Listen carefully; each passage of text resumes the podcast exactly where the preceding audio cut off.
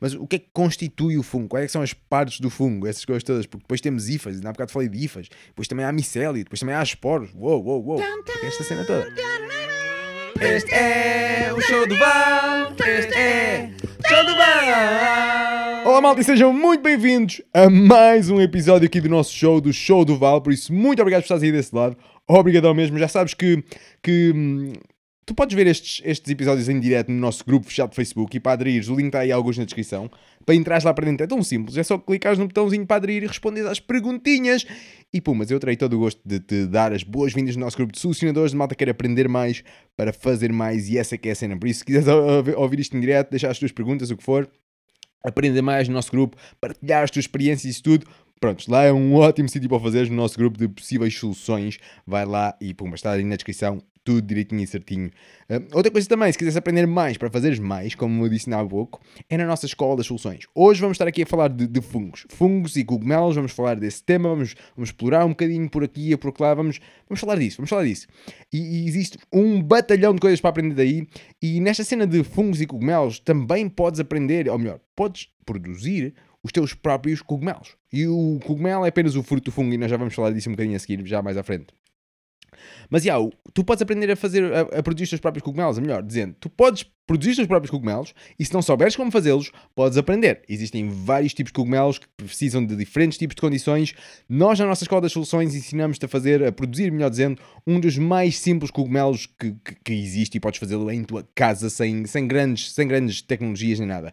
E esses cogumelos são cogumelos ostra, do tipo pleurotos, ou do género pleurotos, não sei bem qual é, é a terminologia certa, mas são cogumelos ostra. Existem uma carrada de variedades, desde cor-de-rosas, desde amarelos, desde cinzentos, mais para o azulado, uma carrada de, de, variedades e todas elas têm um, características diferentes, têm sabores, uma beca diferente, o que é, o que é do caraças. Por isso, nós ensinamos-te a produzir estes tipos de cogumelos e um bom sítio para ires e aprenderes é na nossa Escola das Soluções. Já está, tens lá um curso super baratinho que podes aprender a, a, produzir os próprios cogumelos. Tão simples como isto, são dos cogumelos mais simples e depois quem sabe não ganhes o bichinho e, e pum, mas começas aí a criar aí um negócio de, de produção de cogumelos e aí de uma forma bastante interessante e, e regenerativa que, que ajude todos, porque os cogumelos são uma fonte de alimento incrível, são uma fonte de medicina também, de, de, de medicamento entre aspas, incrível também, por isso ah, quem, quem sabe não tens aí uma cena, uma cena interessante. E principalmente para a malta que não tem terrenos para cultivar, esta pode ser uma, uma ótima maneira de, de produzir alguns alimentos. Porque por vezes nós estamos bloqueados em, em que temos que, que, ter plantas para produzir alimentos. Para produzir alimentos nós precisamos de plantas, mas, mas não, não, pode ser fungos, por que não? Porquê que não pode ser fungos? Pode ser. E principalmente se o teu terreno tem imensa sombra, por exemplo, uh, podes, podes abusar nos fungos, entre aspas, mas podes usar isso em teu favor. Podes usar as características do teu terreno para alinhares isso a algo que, que, que goste dessas características, a algo que precise dessas características para, para funcionar. Por isso, por que não fazes isso? Por que não fazes isso? Porque, tal igual como um, um grande amigo meu uma vez disse, desbloqueiem-se das plantas. Porquê que nós temos de estar sempre a pensar nas, nas plantas? Não, desbloqueiem-se das plantas. Porque não? Fungos. E essa cena ficou-me aqui na cabeça, algo que o Pipo disse numa, num, num episódio também de um outro podcast que, que fazemos do, do Trifolium Ordinário. Está uma becona parado, mas, mas quem sabe não, não há de reativar um, um, um tempo, daqui a um tempo. E vejam, vejam também lá esse. Temos imensos episódios lá, algumas entrevistas também. Vai ser interessante, bem. Uh, vai ser super interessante para a malta que gosta destes temas de, de permacultura, agricultura regenerativa, agroecologia, ecologia, naturezas, essas coisas todas incríveis. Um, e mais, e muito mais do que isso. Uh, lá vocês vão encontrar muitos temas bastante interessantes e quem sabe vocês não gostem das cenas que vão lá, vão lá vamos lá estar a falar. Quem sabe? Por isso é, malta. Hoje, cogumelos, bora lá falar aqui sobre isto. Já sabem que se quiserem aprender imensas coisas sobre agricultura regenerativa e uma carrada de outras coisas, na nossa Escola das Soluções tens lá imensos cursos para poderes aprender uh, tudo isso e já temos imensos. E agora vamos ter um novo que estou a começar aqui a preparar de, de águas. Algo relacionado com águas. Se calhar quando, tirar, quando este podcast sair um, eh, em áudio já vai, já vai estar ativo, quem sabe? Por isso, vai lá à Escola das Soluções e vais ver, escola das soluções.com e, e vês tudo isso. Um, mas, yeah, vai ser algo relacionado com águas, ainda não sei bem para onde é que, para onde é que eu vou. Se vai ser algo, se calhar, mais introdutório, de, de ciclos de água, como é que nós podemos armazenar a água, diferentes formas que existem, sem ir muito ao detalhe, como é que nós conseguimos fazer certas técnicas, mas dando a informação suficiente para que vocês consigam com, começar a fazer algo. Não sei se vai ser mais por aí ou se vai ser mais para hum, algo específico. Ok, vamos fazer um lago desta maneira, com estas características, com este objetivo. Pumba, é assim que podemos fazer. É uma das possíveis soluções, uma das maneiras de o fazer. Se calhar vai ser algo por aí, não sei bem. Ou algo, ou algo também piscinas, piscinas naturais ainda não quero, ainda não quero dar um curso para já, não vai ser, não vai ser para já isso, mas podemos calhar fazer, quem sabe não vai estar lá uma introduçãozinha de como é que vocês podem fazê-lo também. Um, isso é algo também que eu adoro fazer, essas coisas de, de, piscinas naturais e lagos e coisas assim desse género são é bastante fixe. Todo, toda a cena de mexer com água é top. E, e regenerando os solos também estamos a fazer isso. E, e não estamos só a fazer isso de, de mexer com água, como estamos também a criar mais água, a criar mais, mais chuva, por exemplo, a reter a água no nosso solo durante mais tempo. Isso é tudo coisas incríveis e que nós precisamos de, de fazer também, de possíveis soluções incríveis. Há muitas maneiras de fazer. Nós já falámos aqui nestes episódios do Show do Vale de imensas delas, mas, mas por isso, olha, antes de, de começar a seguir por este caminho, que já estava a, perder uma beca do nosso tema, bora voltar aqui atrás. O nosso tema de hoje, fungos e cogumelos. Bora lá falar sobre isto. Siga, siga lá, malta. Já sabem que a malta que estiver aqui a ver-nos uh, ao vivo nem nos vídeos, temos aqui a Ana Cristina, a Dalila. Boa noite, Dalila. Essa malta toda que estiver aqui. Se vocês tiverem perguntas ou questões ou, ou sugestões ou, ou algo também das vossas experiências para nós podermos aprender convosco, escrevam aí. Adoraria ouvir e, e vou lendo ao longo de, desta, desta conversa que vamos tendo aqui. Ok, então bora lá. Fungos e cogumelos. O que é que é um, um cogumelo? Podemos começar por aí. O que é, que é um cogumelo? Um cogumelo é um fruto do fungo. Nem todos os fungos dão cogumelos, mas muitos fungos dão cogumelos. Ou seja, a parte do cogumelo é apenas uma das partes do ciclo da vida de alguns fungos, daqueles fungos que dão cogumelos. Tão simples como isso. Por isso, o cogumelo é o fruto do fungo. Se nós queremos ter o cogumelo, nós precisamos ter o fungo. É da mesma maneira que se nós queremos ter a maçã, nós precisamos ter a árvore, precisamos ter a macieira para nos dar a, a, o nosso fruto. Por isso, é a mesma coisa aqui. Se nós queremos ter, queremos ter cogumelos, precisamos de ter o fungo. E para termos o fungo, temos que lhe dar as condições que ele precisa para se poder para poder crescer e desenvolver-se até começar a criar os seus frutos. E isso depois tem tudo a ver com certas relações sexuais. Não sei se esse é o, o termo sexo, uh, sexo. Não sei se esse é o termo certo ou não. Se é relações sexuais, eu acho que há outro termo ali, mas está-me aqui a faltar a memória, meus amigos. Está, é o poder do direto, é isto. Um, mas, já, yeah, então essa cena dos, dos, dos fungos, continuando. Cogumelos, fruto fungo, até aí acho que está tá bastante, bastante ok, não é? Está bastante ok. Fungos, o que, que, é essa porra? Existem diferentes fungos, existem muitos fungos. Só para começar, os fungos têm um, um reino à parte, tem o reino dos fungos, existe o reino animal, o reino vegetal das plantas, existe uma carrada de outros, de outros reinos também, de protozoários, por exemplo, de bactérias. Existem esses reinos diferentes, protozoários ou, ou de nematóides, um, um desses, não tenho bem certeza. Ou se calhar são ambos, sei. Uh, mas existem vários reinos de, de, vida neste planeta um, e pelo menos que nós tenhamos identificado até a ver ou que categorizamos dessa forma, porque podemos mudar a, a categoria de qualquer um deles ou aumentar outros. Um, mas yeah, os, os fungos têm o seu próprio, próprio reino também, estão, estão na mesma família, não sei se família não é o termo certo de certeza, mas estão num, num grupo parecido com, com o nosso animal. Eles são mais animais, entre aspas, do que, ou melhor a genética deles está mais perto de, de, para com os animais do que para com as plantas, por isso, não, fungos não são plantas de todo, também não são animais, mas estão mais perto de nós, animais, do que, do que de plantas. Isto por, por inúmeras razões. Por exemplo, uma das razões dos fungos estarem mais perto de nós humanos, por exemplo, é a forma como eles obtêm os, os nutrientes, da forma como eles absorvem os nutrientes. Um, porque eles também eles precisam de. Como é que eu vou dizer isto?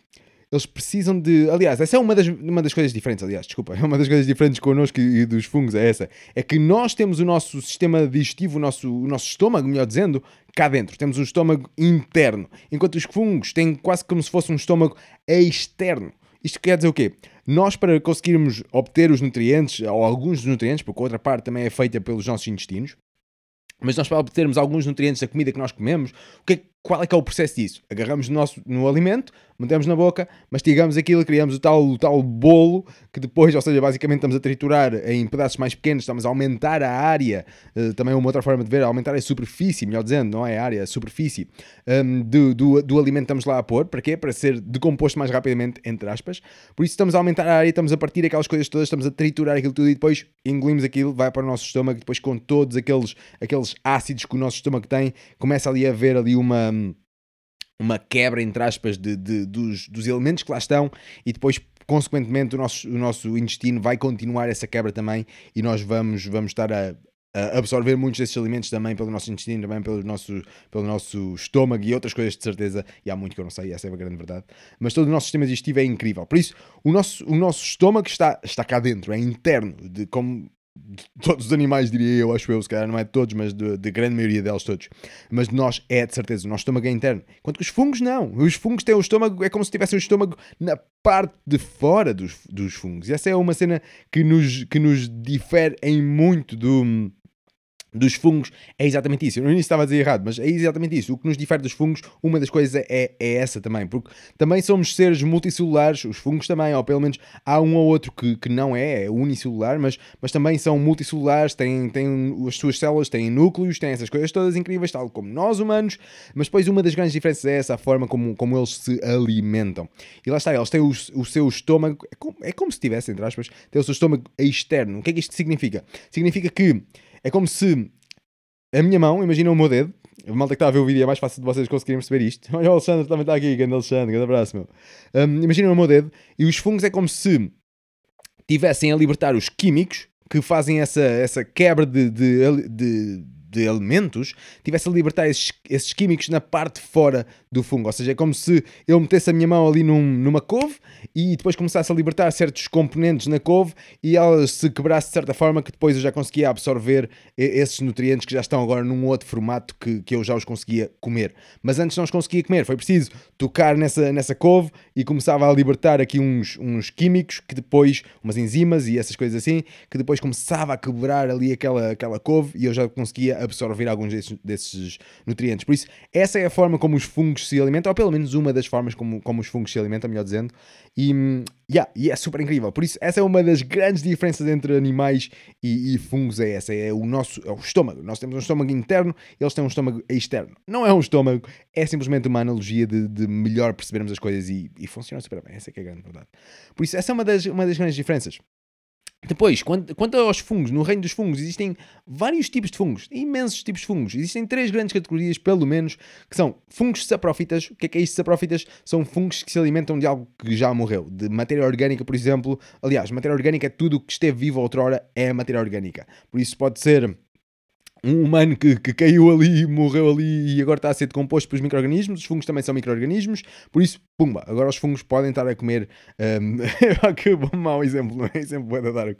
Mas pronto, quem diz um humano diz uma árvore que caiu, vá. Um, caiu ali uma árvore e agora os fungos vão comer, uh, vão comer essas árvores, nessas árvores, aliás. Uh, os fungos são os dentes da floresta também. É uma outra maneira de nós vermos isso e é incrível. Já vamos falar mais sobre isso. Mas já, então existem esses, esses três grupos: saprófitas que se alimentam de matéria orgânica, de coisas que morreram outrora. Existem fungos parasitas, que são fungos que se alimentam de coisas que estão vivas, por isso parasitas, estão a parasitar uh, os, os seres. Depois existem os fungos micorrizas.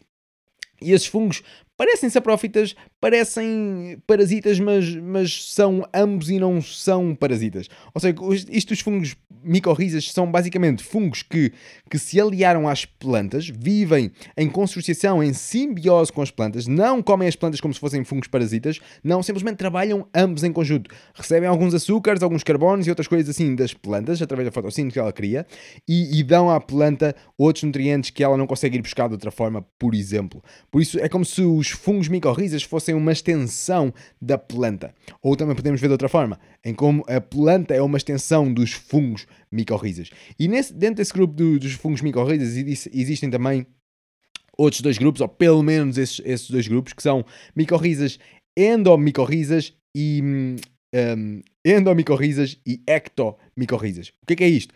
Endon são micorrizas que, que, trabalham com a planta na parte de fora, ou seja, não estão diretamente conectados com a planta lá dentro, diretamente conectados às células da planta, mas estão uh, enrolados, melhor dizendo, à planta. Por isso é como se eu tivesse aqui o meu dedo e isto é a raiz da planta. Os fungos micorrizas enrolaram-se aqui à planta e agora estão a libertar as suas, as suas hifas e isso tudo. Já vamos falar também o que é, é isso, mas estão a libertar as suas hifas e como se fossem raízes um, e, e, estão a comer essas coisinhas. Por isso trabalham diretamente com a planta aqui. É aqui na, na parte de fora das plantas, que, das raízes das plantas, melhor dizendo, que fazem as suas, as suas trocas e essas coisas todas boas e incríveis. E que nós já vamos falar um bocadinho mais sobre isto. Enquanto que os ecto, ectomicorrizas são fungos que trabalham lá dentro, estão conectados diretamente lá dentro com as células da planta. Enquanto que os endos estão aqui fora, os ecto estão lá dentro, estão espatados lá para dentro com nas, nas raízes das plantas, nas células das plantas, o que é algo incrível, e trabalham em conjunto uma vez mais. Lá está, eles não são parasitas, não estão ali para, para apenas tirar, tirar, tirar. Não, não. Eles estão a, a, trabalhar em simbiose. Um dá, outro recebe e depois trocam e depois essas coisas todas estão a trabalhar em, em simbiose.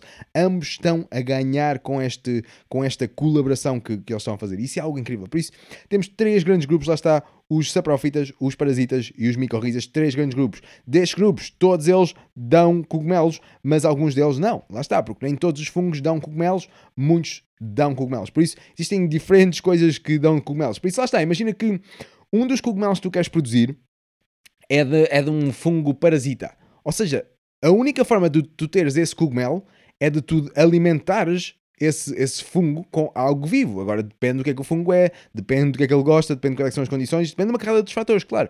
Mas, mas percebes a cena para tu conseguires crescer um tipo de fungo, tens de lhe dar a comida que ele, que ele gosta de comer e as condições ideais para ele poder viver e expandir-se e reproduzir-se, essas coisas todas incríveis.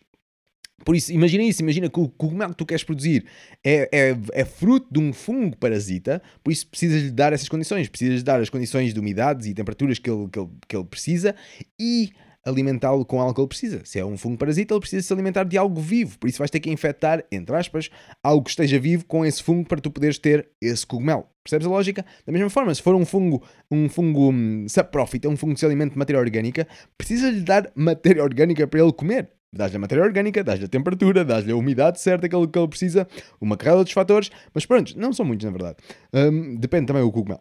Uh, mas pronto, é essa a cena, percebes a, lógica da cena? Se é esse tipo de fungo que tu queres, queres, queres produzir, se a profita tens de dar algo, matéria orgânica ele comer. E diferentes fungos preferem diferentes tipos de, de alimentos.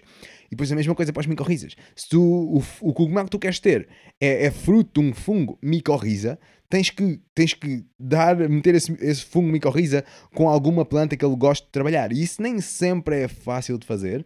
Por exemplo, acho que são os boletos, eu acho, acho que é boletos, se não forem malta, uh, corrijam por favor. Uh, mas acho que os boletos são, são micorrizas, por exemplo, um dos cogumelos também super conhecidos cá em Portugal. E se não for, oh malta, se não for, desculpem, mas troquem esse cogumelo por outro que seja. Pensem na vossa cabeça, façam essa substituiçãozinha. Mas eu acho que é. Uh, mas esse cogumelo, pronto, o que é que ele precisa? Precisa de, de ter esse fungo aliado a essa, é uma árvore, acho eu, que está aliada, por isso precisa estar aliado a essa árvore, essa árvore específica. Ou seja, esse cogumelo só vai aparecer onde esse fungo estiver a trabalhar com essa árvore. Se, se esse fungo não estiver a trabalhar com essa árvore, se calhar esse fungo não existe. Se calhar esse fungo existe no formato de um esporo e vai estar ali enquanto que não existam as condições certas para ele, para ele acordar, não, não vai acordar, quiçá. Por isso, essa é uma outra coisa. Mas já vamos falar um bocadinho sobre isso e se calhar vamos pegar já nisso, no, no ciclo dos fungos, ou um bocadinho dos, do ciclo dos fungos, e ainda antes de pegarmos no ciclo dos fungos, ou se calhar pegando, porque de certa forma, para explicarmos o ciclo do fungo, vamos ter que explicar diferentes partes do fungo, por isso pode ser uma maneira interessante de o fazermos. Se calhar vamos começar já por aí. Isto para não, para não continuar aqui a falar de coisas que vocês não estão a perceber o que aqui é, é, tipo fungos. Fungos, ok, eu já percebi que o fungo é, é, mais ou menos esta cena, mas, mas o que é que constitui o fungo? Quais é são as partes do fungo? Essas coisas todas, porque depois temos hifas, na bocado falei de hifas, depois também há micélio, depois também há esporos. Uou, uou, uou, o que é que é esta cena toda? Por isso, se calhar podemos começar por aí, se calhar podemos começar aí por, por falar agora um bocadinho do, do ciclo dos fungos, enquanto isso vou dar aqui uma goladinha neste vinho doce delicioso que tenho aqui. Uh, ok, então, ciclo dos fungos. Oh, deixa eu ver. É, é difícil. Ciclo dos fungos. Então, como é um ciclo, nós podemos começar por qualquer parte. E este ciclo que eu te vou aqui dizer não corresponde a todos os fungos. Ok? Por isso, deixa-me manter isto bem claro. Este ciclo dos fungos que eu te vou. De alguns fungos que eu vos da, vou aqui partilhar não corresponde a todos os fungos. Nem todos os fungos uh, têm este ciclo. Ponto. Porquê? Porque, por exemplo, alguns dos fungos não criam cogumelos. E este ciclo que eu vos vou dar Inclui os cogumelos. Porquê? Porque é o tema que nós estamos aqui a falar. Nós estamos aqui a falar de fungos e cogumelos e, e se calhar o, o, o, que tu queres produzir são cogumelos para tu poderes comer. Por isso, se é isso que tu precisas, precisas ter cogumelos, logo vamos incluir isto neste, neste ciclo. Mas lembra-te, isto é apenas um dos muitos ciclos que existem. Depois existem outras conexões sexuais e assexuais, existe uma carrada de, de coisas maradas lá embaixo no solo e há tanto que nós não sabemos. Essa é, é a grande verdade. Os fungos micorrizas não foi há muito tempo que, que se descobriu que, que, essa cena existia, que esses, essas, essas conexões, que essas simbioses estavam, estavam a existir. Não foi há muito tempo que descobrimos isso. E é uma ferramenta incrível para regenerar solos, por exemplo. Mas lá está. Precisamos dar as condições certas aos solos para que esses fungos se possam expressar. Se esses solos não tiverem as condições certas e tiveres para ali a bombar uh, fungos micorrizas ou outros, se calhar a coisa não vai funcionar tão bem. Mas isso já é conversa para outros temas. E se calhar podemos falar um bocadinho no final disto. Ok, então continuando. Ciclo dos fungos. Vamos, vamos começar por o esporo. O esporo é como se fosse a semente do fungo. Não é uma semente, é um esporo. Ponto. É diferente. Mas é, podemos imaginá-lo como se fosse a semente do fungo. Então esse esporo é super pequenino, é tipo microns de, de espessura, ou seja, uma, uma bactéria em média mede um micron e um esporo mede, mede um bocadinho mais, mede, mede mais do, do que o micron, yeah, mede mais. Pelo menos também depende de cada esporo, porque existem esporos diferentes, com formas diferentes, por isso existem alguns micorrizas que eu já consigo identificar, não sei qual é que é o fungo que vai nascer dali, mas, mas sei que são micorrizas. Alguns deles têm uma forma de, de triângulo, são tipo um... Ai, tipo uma estrela, só que só tem três, três pontinhas. É super interessante ver isso ao microscópio. E são bastante maiores do, do que bactérias, bastante maiores, yeah, essa é a verdade. Um, mas, yeah, continuando para não perder aqui. Esporos. Esporos é como se fosse a semente do fungo. Então o que acontece? Esse esporo, que foi libertado por um cogumelo, mas já lá vamos, ok, já lá vamos, uh, ou não, há, há, certos cogumelos, lá está, há certos fungos que não produzem cogumelos, mas conseguem produzir esporos de outras formas, lá está, por isso este ciclo que eu vos vou dar é deste relativo, só aqui no Tais Espanha outra vez. Um, mas pronto, temos esse esporo que é como se fosse a semente, e essa, esse esporo, quando, quando cair no local certo, onde tiver o ambiente certo para ele se poder, poder expressar, para poder começar a crescer, vai fazê-lo. Enquanto não tiver esse ambiente certo, não vai fazer e os esporos conseguem ficar por centenas a milhares de anos, ou mais possivelmente, um, à espera que esse ambiente certo uh, exista, que esse ambiente certo apareça, e essa é que é a grande cena. Por isso, enquanto esse ambiente certo para esse esporo específico não aparecer, ele vai continuar em esporo, vai se manter ali. Por exemplo, os esporos são super resistentes a viagens espaciais. Por exemplo, eles conseguem. Eh, já se fez experiências em garroço em esporos, meteu-se expostos. Ai, expuseram os esporos um, às radiações lá do, do espaço e essas coisas todas, apanharam os esporos, trouxeram para a Terra, meteram lá a crescer e pumba, o esporo germinou. Hã? Não é interessante essa cena? Acho que é super interessante isso. Super interessante. Os pós são mesmo super, super resistentes a uma carrada de, de coisas. Depois, lá está, diferentes cogumelos têm diferentes características, diferentes fungos, melhor dizendo, têm diferentes características, por isso os seus pós também vão ter diferentes características e essa é a cena incrível desse, deste mundo incrível. Ok, continuando. Então temos o nosso esporo, como se fosse a semente do nosso, do nosso, do nosso fungo. Esse esporo vai germinar quando encontrar as condições certas para, para ele germinar. Por isso, e quando germinar, vai ser como se fosse uma pequena raiz que vai sair dessa, dessa semente. Só que não chamamos a isso raiz porque não é uma raiz. É uma hifa. Exatamente. Isso chama-se IFA. Essa, essa raizinha que vai, que vai germinar do, do esporo, que é como se fosse a semente do fungo, mas não é. Mas por isso esse esporo vai começar a crescer, essa IFA, e, e essa é a maneira como ele começa a germinar. É como se fosse a raiz que vai começar a, a crescer a partir dali daquele, daquele esporo, que é algo incrível. E depois, esse, essa IFA vai-se vai -se começar a vai-se começar a reproduzir, entre aspas, ou seja, vai-se multiplicar, melhor dizendo. E quando ela se começa a multiplicar, quando temos um, um, uma IFA já com diferentes IFAs, já, ou melhor, já temos um grupo de IFAs, imagina que uma IFA é apenas um dedo, mas depois quando já tens tipo uma, uma rede de IFAs, uma carrada de IFAs, aí já damos o nome de micélio. O micélio é um conjunto de IFAs. Tão simples como isso. E esses micélios, por vezes, nós já conseguimos vê-lo. Mas lembra-te, quando tu consegues ver um micélio, por exemplo, imagina que tu levantas uma pedra ou levantas algum tronco que esteve, que esteve em contacto com o sol, por exemplo, um, levantas isso e tu vês lá uns fios brancos. Normalmente são brancos, nem sempre são brancos, mas tu vês lá uns fios, uns fios brancos, parece quase teias de aranha, mas não são, na verdade são fungos. Também podem ser teias de aranha, é verdade, não é? Uh, mas, mas possivelmente está debaixo de uma, de uma pedra ou de um tronco que depois viras aquilo, levantas aquilo, tens lá aquelas, aquelas raízes todas que parecem raízes brancas brancas. Isso é micélio. E como é que, porque é que nós dizemos que é micélio? Porque consegues vê-lo. Se tu, não, se tu fosse ifas, tu não conseguias ver as ifas. A olho nu não consegues. Conseguimos vê-la no microscópio, por exemplo. Conseguimos ver no microscópio as ifas são super pequenas. Podem ir desde um micron, que é do tamanho de uma espessura de uma, de uma bactéria, até podem ser, se calhar, uma beca mais pequeninas. mas pelo menos aqueles que nós conseguimos uh, identificar ali no microscópio quando fazemos, quando fazemos análises de solos e coisas assim, essas super pequeninas existem. Normalmente essas super pequeninas não são as melhores para termos no sol, mas isso já é outro, outro tipo de conversa para outros, para outros dias. Um, mas já, yeah, temos essas, essas, essas ifas boeda pequeninas que são tipo da espessura de uma bactéria e nós não conseguimos ver bactérias a olho nu, daí não conseguimos ver ifas a olho nu. Mas também existem ifas uma beca mais, mais largonas, como por exemplo 10 microns ou mais também. Isso é super bom para o nosso sol, mas isso já é outro, outros temas e se calhar podemos pegar nisso no final aqui deste, deste podcast, um bocadinho mais para a frente. Ou termos outro, outro a falar sobre isso. Um, ok, continuando. Então, as ifas nós não conseguimos ver a olho nu, por isso, quando estás a ver aquelas teiazinhas brancas e aquele aglomerado de branco ou outras cores também, um, isso já é micélio, porque para tu conseguires ver, é micélio. Tens aí um grupo de ifas. É tão simples como isso, malta. Por isso, esse micélio basicamente vai-se continuar a crescer, vai continuar a expandir-se, depois depende da morfologia do, do, do, fungo em si, depende também das condições que existem no fungo para ele, se ele tem as condições certas para se continuar a expandir, ou se não tem. Os fungos também têm predadores de fungos, por exemplo, existem nematóides que, que comem fungos e é super importante haver também isso, haver também esses, esses nematóides que, que comem fungos, porque uma das cenas que eu não vos disse ao início é que os fungos são os fungos são, são decompositores. Os fungos são decompositores. Nem todas as coisas são decompositores. Nós humanos não somos decompositores. Nós somos, se calhar, nós quebramos as, as, os elementos, eh, quebramos as coisas em, em, frações mais pequenas, mas nós não decompomos as coisas. O que é que isto significa? Decompor é, é o ato de termos um, um certo elemento, uma certa coisa que está, que está composta por diferentes elementos da tabela periódica. Ok? Estás a ver aquela tabela periódica que aprendeste na escola, possivelmente não prestaste, prestaste atenção nenhuma, como eu, odiava aquela bosta. Se fosse hoje em dia, ai, adoraria aprender mais sobre isso. Mas pronto, e podemos, essa é a grande verdade. Um, mas é, essa tabela periódica.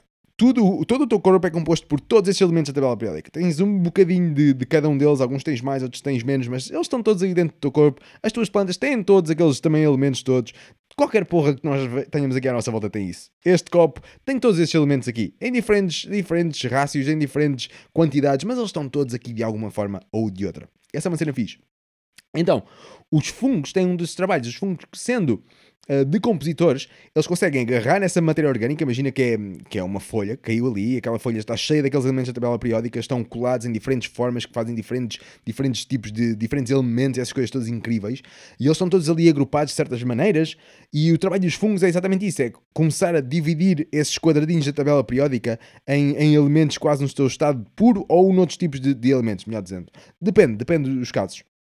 Mas esse é um dos trabalhos dos fungos. Imagina que, que a folha é composta por N elementos da tabela periódica. Imagina, imagina legos. Imagina os legos, tens ali uma carrada de legos ali construídos ali uma, uns em cima dos outros, uns encaixados nos outros, e isso tudo, esse, esses legos todos combinados dessa forma, cria a folha. Ok? Esses legos combinados desta forma cria a folha e cada peça de lego é um elemento diferente da tabela periódica. Ou igual, também pode ser. Uh, mas pronto, temos esses elementos todos a compor aquela folha. O trabalho do fungo é, é, é, quebrar esses elementos, é partir esses elementos todos um a um e quebrá-los todos. Por exemplo, nós, se nós comêssemos aquela folha, o que nós íamos fazer era tirar porções. Não iríamos decompor todos um por um, mas íamos tirar porções. Ia ficar mais pequeno. E depois os fungos chegavam ali e conseguiam quebrar aquilo ainda mais rapidamente. Por isso é uma cena fixe nós termos animais na nossa paisagem. Nós precisamos de animais para termos o ecossistema uh, completo e vivo e a, a, funcionar. Nós precisamos de tudo para ter o ciclo da vida. E a morte está incluída no ciclo da vida. A morte não é o oposto da vida e cada vez mais tem essa noção. E é interessante, pensa nisso. Uh, ok, continuando então, os fungos lá, lá está, os fungos são, são decompositores, isso é importante dizer-vos aqui. Um, continuando então, os nossos, os nossos micélios, que é o conjunto de tifas, eles vão a crescer pelo solo ou crescer pela. Normalmente é pelo solo, eles existem no solo e depois podem existir em diferentes uh, horizontes do solo, podem existir no horizonte ou no horizonte de matéria orgânica, por exemplo. Acho que é esse o, o nome do, do O, acho eu, acho que é esse. Existem várias, várias, várias letras depois, A, B, chama carrada de outras. Um, mas já, yeah, temos esse, esse horizonte do Sol e se calhar aí nesse horizonte da matéria orgânica, melhor dizendo, e se calhar aí nesse horizonte de matéria orgânica, o que tu vais ter lá? Que tipo de fungos é que tu vais ter lá a crescer? Se tens matéria orgânica, se calhar vais ter fungos que comem matéria orgânica, que se alimentam de matéria orgânica, se calhar vais ter fungos saprófitas a crescer aí nesse, nesse, nesse um, extrato do Sol. Depois, mais abaixo, se calhar noutros estratos do Sol, se calhar vais ter outros fungos que trabalham com as plantas, por exemplo. Também é, em ambos esses estratos podemos ter fungos parasitas que vão estar ali a, a comer, por exemplo, a atacar as raízes das suas plantas, estão a ser parasitas da planta, por exemplo. Também existem fungos parasitas que, que atacam a parte aérea da planta. Míldio, uh, oídio um, e outros tipos de, de, fungos, por exemplo, que atacam uh, as plantas na parte aérea, que são super comuns e que tu possivelmente já, já os conheceste, também são fungos. Também são fungos. E é uma cena bastante interessante. Um, então, já, yeah, continuando o ciclo. Esporo, esporo germina, cria IFA, IFA, um conjunto de IFAs, chama-se micélio, e depois daí o que acontece?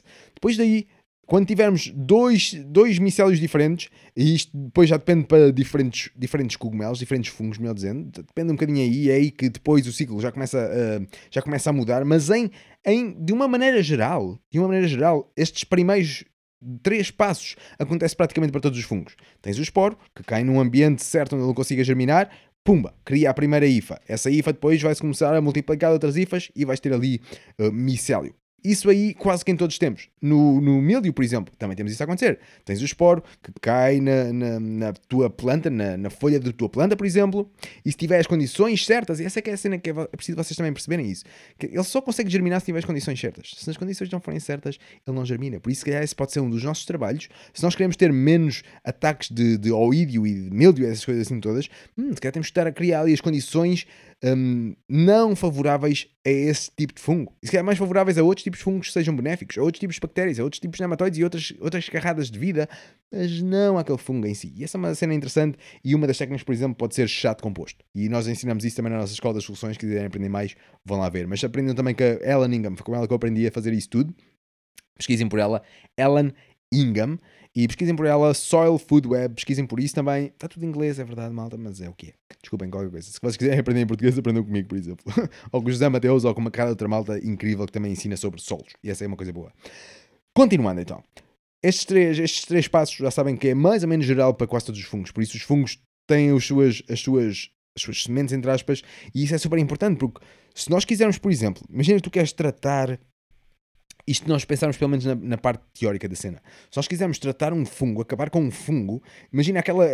Yeah, imagina que tu tens um, um, certo fungo e tu tens que chegar lá. Uma, dos, uma das coisas que te dizem é chegares lá e agarrares em todo, toda aquela planta que está afetada por esse fungo e queimares aquilo.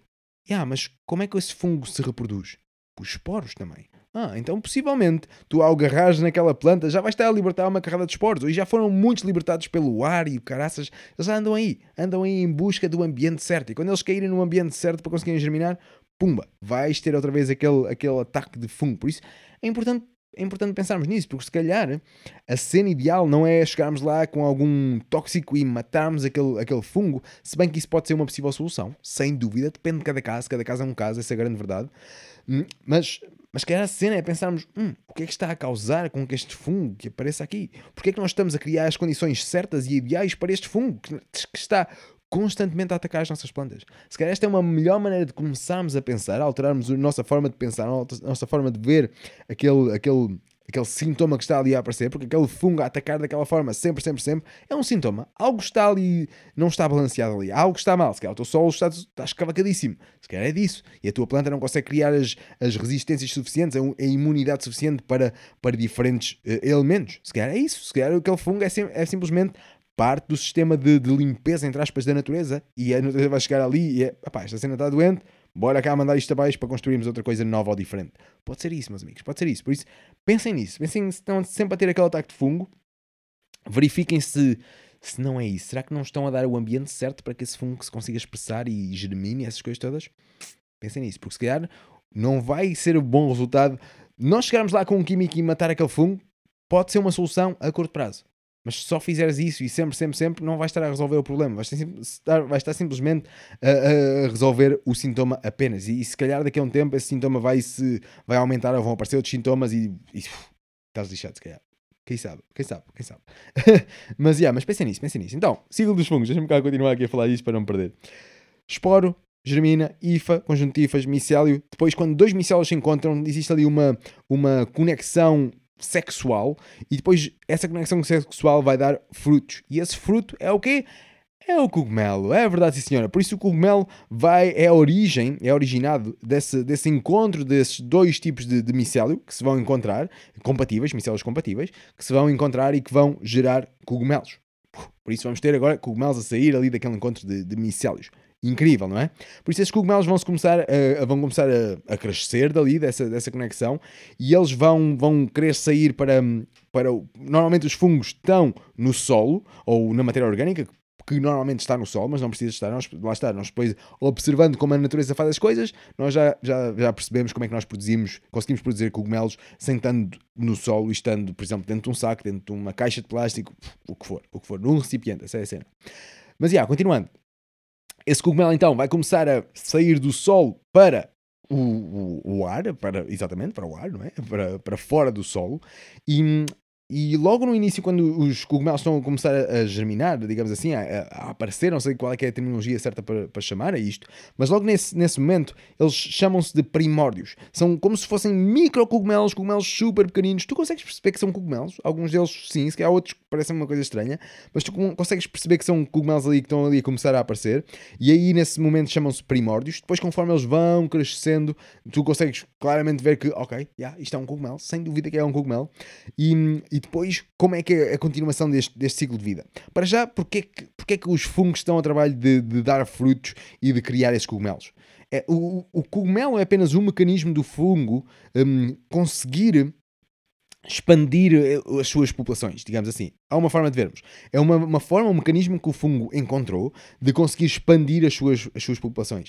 E uma vez que ele quer expandir as suas populações para fora do, do micélio mãe que está, que está a dar esse, esse fungo, e já te vou dizer se calhar uma das razões pelas quais isso acontece, uma, eles querem criar esse fungo que vai sair pelo, pelo ar, vai sair pelo, pelo sol, melhor dizendo, vai começar a, a crescer até que vai começar a libertar esporos. Ou seja, o, o, cogumelo é um mecanismo que o fungo arranjou para libertar esporos, para libertar mais sementes pelo ar. E essa é uma das grandes cenas. Esses, esses esporos, quando, quando esse cogumelo, quando começar a criar esses esporos, quando libertar essas esporadas, que é o nome técnico da cena, quando libertar essas esporadas todas, esses esporos são super pequeninos e eles vão voar pelo vento, por essas coisas todas, por isso vão espalhar esses, esses esporos por tudo quanto é lado. Neste momento onde nós estamos agora, eu e tu, existem aqui esporos por todo lado. Esporos de bolores, esporos de. uma carrada de fungos. Bolores também são fungos. Uma carrada de fungos está por aqui. Uma carrada deles.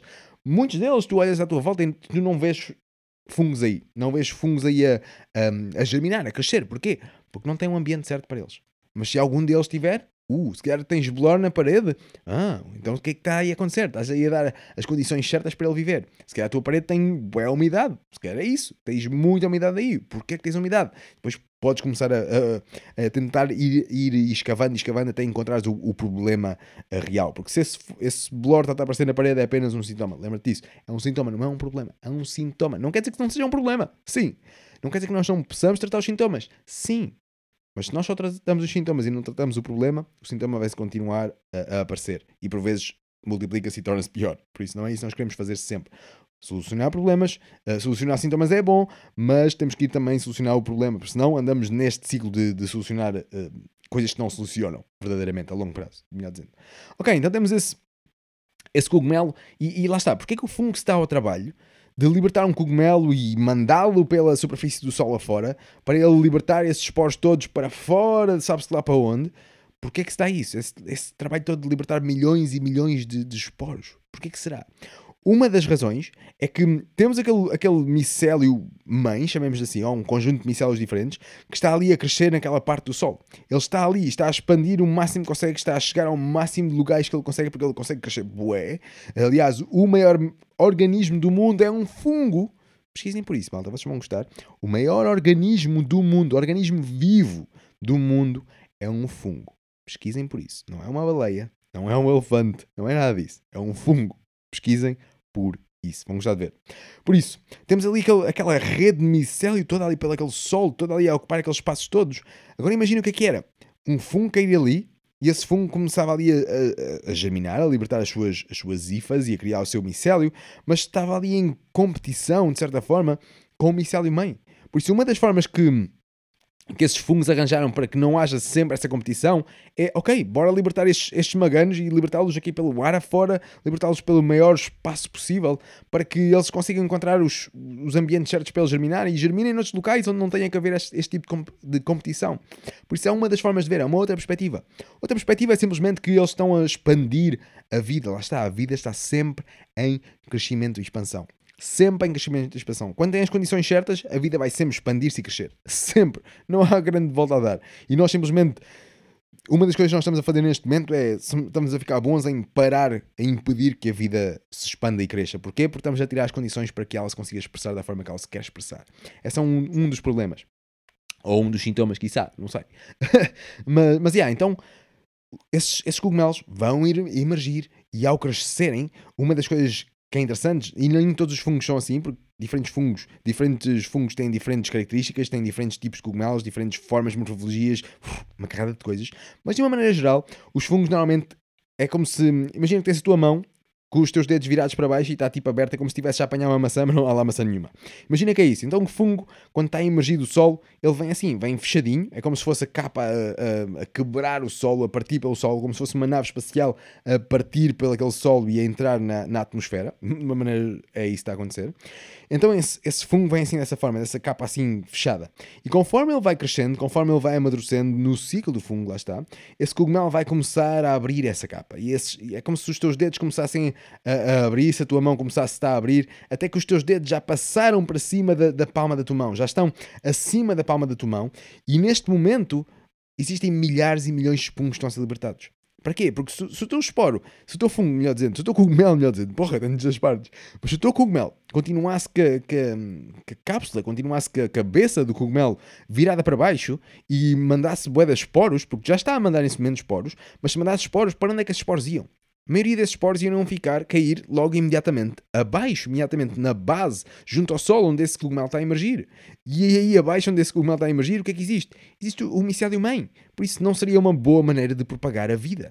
Logo, uma das coisas que, que, esse, que os fungos começaram a encontrar foi ok, bora abrir, porque quanto mais aberto, já estamos a libertar esporos para muito mais área e não apenas para baixo, mas para outras áreas, e depois também passa ali o vento e já leva esses esporos por tudo quanto é lugar. E depois esses esporos, quando encontrarem um ambiente certo para germinarem, vão germinar. E continuamos o ciclo. E fechamos o ciclo, melhor dizendo. Por isso, temos outra vez. Começando de novo. Esporo, germina, IFA, IFA, IFAs, micélio. Quando vários micélios se encontram, ligações sexuais. E o que é que se dá? Dá-se o fruto, dá-se o cogumelo. Esse cogumelo começa a crescer, começa a se desenvolver, começa a crescer, a crescer, começa a abrir a sua, a sua cabeça. Não sei qual é, é o nome certo da cena, está-me agora a faltar aqui o nome certo da cena, mas pronto, pesquisem mais por isso. No nosso curso nós, nós, nós ensinamos mais essas partes todas. Mas começa a abrir, começa a expandir-se, começa a evoluir, entre aspas, e liberta esporos e esporadas e esporadas por tudo quanto é lado, milhares e milhões de esporos. E, uf, e vão pelo vento, vão por tudo quanto é lado, vão agarrados a, a bichinhos, vão para tudo quanto é lado e até caiam num ambiente certo para, para poderem germinar. E quando encontrarem um ambiente certo para poderem germinar, vão germinar. Esse esporo vai começar a libertar as suas hifas, vai libertar o seu micélio, conjunto de micélios, pumba, cria cogumelos e pumbas. Temos este ciclo outra vez. E depois andamos aqui neste ciclo de, dos fungos e de, dos cogumelos e é algo incrível. Por isso, já percebeste mais ou menos como é, como é que isto funciona de uma maneira geral? É assim. De uma maneira geral, é assim. Depois, lá está, diferentes fungos precisam de, de, diferentes ambientes, precisam ter um ambiente certo para poderem germinar. Se forem fungos saprófitas, eles precisam ter alimento para poderem, para poderem crescer e germinar.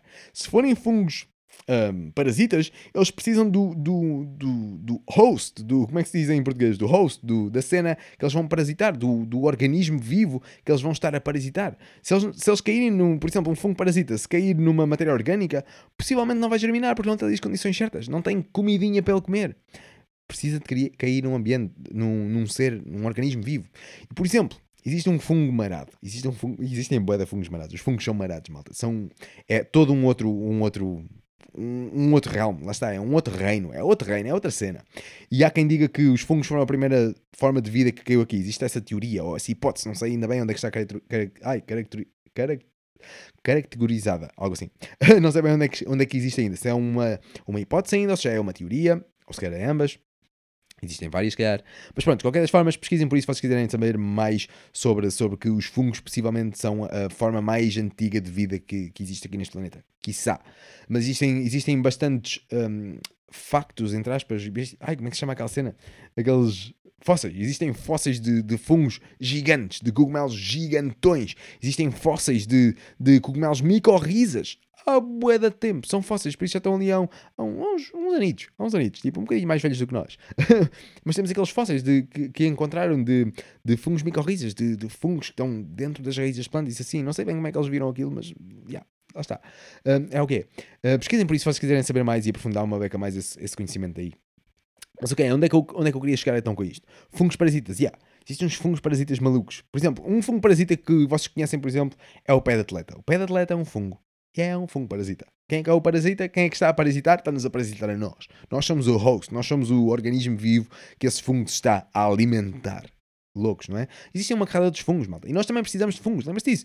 O nosso, o nosso sistema digestivo também contém fungos. Também contém leveduras, por exemplo, também fazem parte do reino dos fungos. Contém uma carrada de, dessas cenas incríveis. Por isso, é do Catano. Nós devemos muito aos fungos. Não tenham medo de fungos. Quando vocês ouvem fungos, por vezes há malta que quando ouve fungos pensa logo em algo mau, algo negativo, mas também pode ser, mas não precisa de ser ok? Há fungos que nos podem matar, sem dúvida, mas há fungos que nos dão vida. E nós precisamos deles, precisamos de os ter aqui na nossa flora intestinal, por exemplo. Precisamos ter essa vida toda aqui dentro. A vida que está no solo existe em parte no nosso sistema, no nosso sistema dentro de nós. Nós somos essa vida também. E se essa vida não existir, nós batemos a bota. Deixamos de ser saudáveis. Ou então, se calhar, temos que viver uma vida ligada a, a comer um, ai, como é diz? suplementos e outras merdas assim. Não é bem a minha cena. Pelo menos se eu tiver que comer um suplemento é porque se calhar hum, há algo na minha dieta que não me está a dar este suplemento. Hum, então se calhar a minha dieta está errada. De alguma forma. Estou a comer alguma coisa que não está bem. Não sei. Algo falta ali. Não sei. Mas sim, há uma maneira de, de, ver a cena. Ok, continuando então aqui a, a falar sobre isso. Esse fungo marado, já estou aqui há muito tempo para falar nesse fungo marado de parasita. E é um fungo que cria que cria zombies. É um fungo que cria zombies. Ouviram bem? Fungo cria zombies, literalmente. Não humanos, pelo menos ainda, mas formigas. E é louco, malta. Por isso, lá está, vamos começar o nosso ciclo desse fungo.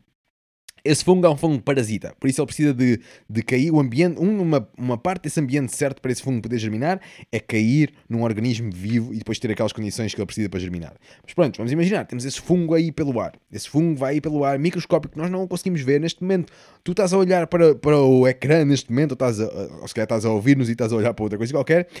Tu se calhar estás a ver eh, o ecrã do teu telemóvel ou o que for mas na verdade, entre o teu ecrã e os teus olhos existe uma carrada de cenas. Existem pós, existem partículas, existem leveduras, existem fungos, existem uma carrada de coisas aqui a acontecer. Aqui neste, neste espaço que parece não ter nada, mas está cheio de coisas. Nós simplesmente não as conseguimos ver. E algumas dessas coisas são fungos. Por isso, imaginem esses, esses fungos nessas florestas específicas. Esse, esse fungo parasita, libertado aí pelo ar, que vai cair na porra da formiga cai na formiga, ou a formiga passa lá em algum sítio do solo e, e esse fungo agarra-se, esse esporo fica agarrado nas patas da, da formiga, por exemplo, e pumas, o fungo encontrou o ambiente certo. Encontrou algo para comer, que é a formiga, e depois vai dar-se ali o ambiente certo para ele, as temperaturas certas, a umidade certa, e o fungo vai começar a germinar. E por onde é que esse fungo vai germinar? Para dentro da formiga, lá para dentro. É verdade, meus amigos, é dark, é verdade. Então, temos a nossa, o, nosso, o nosso esporo, vai começar a germinar e esse, essa IFA vai começar a penetrar na, na formiga, na carapaça da formiga, o, o carapaça entre aspas, no corpo da formiga, para algum lugar, para algum lugar. E começa aí, e depois lá está. Temos a IFA, e essa IFA vai-se começar a multiplicar, vamos começar a ter conjuntifas, que são micélio, e depois, de uma certa forma, esse fungo vai dominar, vai inocular por completo a formiga. E vai inoculá-la de tal modo que lhe vai conseguir controlar para onde é que ela se move. Não é louco? Um fungo a controlar um ser vivo. Não é louco essa porra, malta? Eu acho que é de loucos. Pesquisem por isso, não sei ao certo como é que se chama o fungo em si. Posso fazer aqui uma pesquisa rapidinha, rapidinha, melhor dizendo. Um, uh, fungi. Uh, como é que se diz? Mumia. Ah, não é mumias. Ai, como é que se chama aquela porra? Ai, zombies. Zombie. Hunt. Deixa eu ver se eu consigo encontrar aqui como é que se chama aquele fungo. Mas é de loucos, malta. Pesquisem por isto. Pesquisem por. Um... Deixa eu ver se é em português está. Fungo. Zombie. Formiga. Só pesquisar isto. Deixa eu ver se aparece aqui alguma coisa. Rapidamente. Já, yeah, vai aparecer. Pesquisem por isso. Uh, fungo. Fungo, zombie, formiga. Essa, metem essas três palavras no Google e vejam as coisas que lá, vocês vão lá ver. Vejam vídeos, vejam fotos e é, é de loucos, malta. É mesmo uma cena hardcore. Mas pronto, continuando. Então esse fungo vai encontrar essa formiga, vai germinar, os, as hifas desse, desse fungo vão entrar para dentro da formiga, essa, esses hifas vão se começar a multiplicar, vão, in, vão dominar todo essa, toda essa formiga, vão criar seu micélio em toda essa formiga e vão acabar por controlar os seus movimentos. É de loucos, mas é verdade. Controlar os seus movimentos. E o que é que eles vão fazer? Lembrem-se, um fungo, a vida quer sempre crescer e expandir-se. Tenham essa cena, essa cena sempre aí na, na no, no, cantinho da vossa, da vossa mente. Lembrem-se sempre dessa parte. A vida quer sempre expandir-se, crescer e expandir-se. Então o que é que o fungo quer? O fungo quer crescer e expandir-se. O que é que ele quer expandir-se? Quer expandir as suas populações, quer garantir que uh, existe continuidade da sua espécie, por exemplo. E uma das formas deles fazerem isso é o quê? Libertando esporos. Ok. Então imagine agora assim. Imagine que vocês são os, são, são os fungos. Onde é que vocês tinham mais onde é que vocês tinham mais chances de libertar os vossos esporos para, que, para conseguirem chegar a uma, uma área muito maior. Uma área muito maior. Onde é que vocês iriam libertar os vossos esporos? Iriam libertá-los diretamente no sol, logo no sol onde estão, e libertavam os vossos esporos daí e, e, e pronto. Acham que era aí que vocês iriam alcançar uma grande área, uma grande extensão?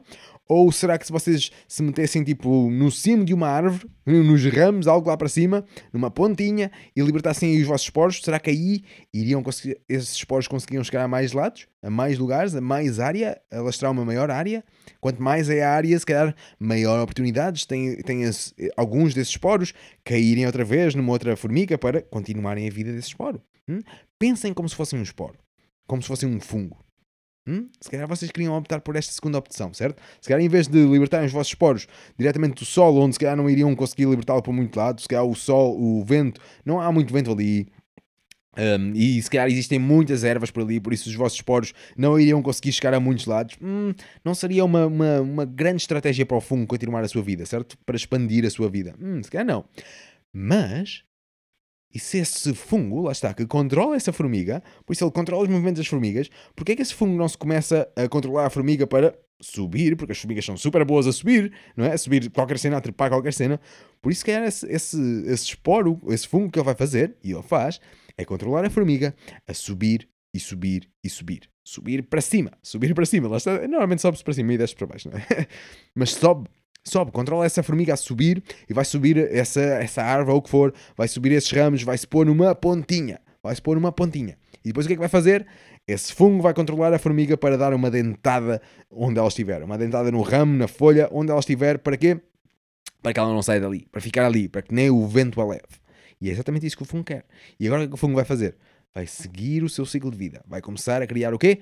Cogumelos. É verdade, e esses cogumelos normalmente saem pela cabeça da formiga. Mesmo assim, tipo hardcore, mesmo. Uma cena assim, pela cabeça da formiga, é de loucos. Pesquisem por isso, malta, vocês vão gostar de ver. Ou não, mas, mas é uma cena bem interessante como a vida uh, se. Algumas, algumas, alguns seres estão.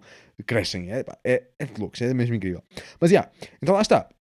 O que é que esse fungo está agora a fazer? Esse fungo está a libertar, a criar esses cogumelos que depois vão ser o quê? Vão ser o mecanismo dos fungos libertarem esporos por todo lado. Por isso as cogumelos vão começar a saem ali da cabeça da formiga, começam a crescer, começam a libertar as suas esporadas. E onde é que a formiga está? Onde é que esse esporo está? Onde é que esse fungo está? Está no, num topo de uma, de uma árvore, num ramo, num, num cantinho elevado que vai apanhar com um vento e esse vento vai libertar esses esporos para uma grande área, logo mais chances desses milhares e bilhões e milhões de esporos acertarem num ambiente certo, quizá numa outra formiga e continuarem o ciclo e seguirem o ciclo sempre, sempre e sempre.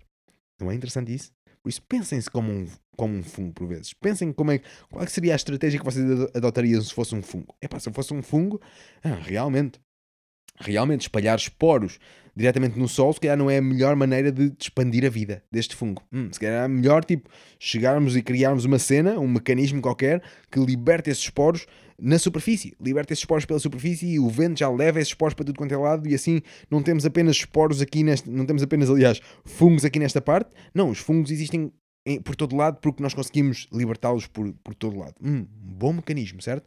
É interessante essa parte. E depois, algo que não tem nada a ver e tem a ver, pensando nisto e agarrando nisto, é, é algo que eu gosto de, de observar, que é, e se, e se nós olharmos para o planeta Terra como se fosse um cogumelo? O planeta Terra é o cogumelo. E esse cogumelo vai libertar esses esporos todos. E, e se E se, por exemplo, as nossas naves espaciais, que contêm vida lá dentro, humanos e outras coisas também, se essas naves espaciais não forem quase como se, se fossem os esporos, essas naves espaciais uh, saem do cogumelo, saem do, desse ambiente, as naves espaciais saem do, do, do planeta e, e, vão em busca de algo que, onde se possam ter as condições certas para crescer e expandir. Para a vida se crescer e expandir. E eu gosto dessa cena, gosto de imaginar isso. Gosto de imaginar que, vendo por esse lado positivo, ver por esse lado bom da cena, de que, quem sabe, as nossas naves espaciais não, não são uma maneira não possam ser usadas, são ferramentas, lembre-se disso, as ferramentas podem ser usadas para o bem e para o mal. Ponto.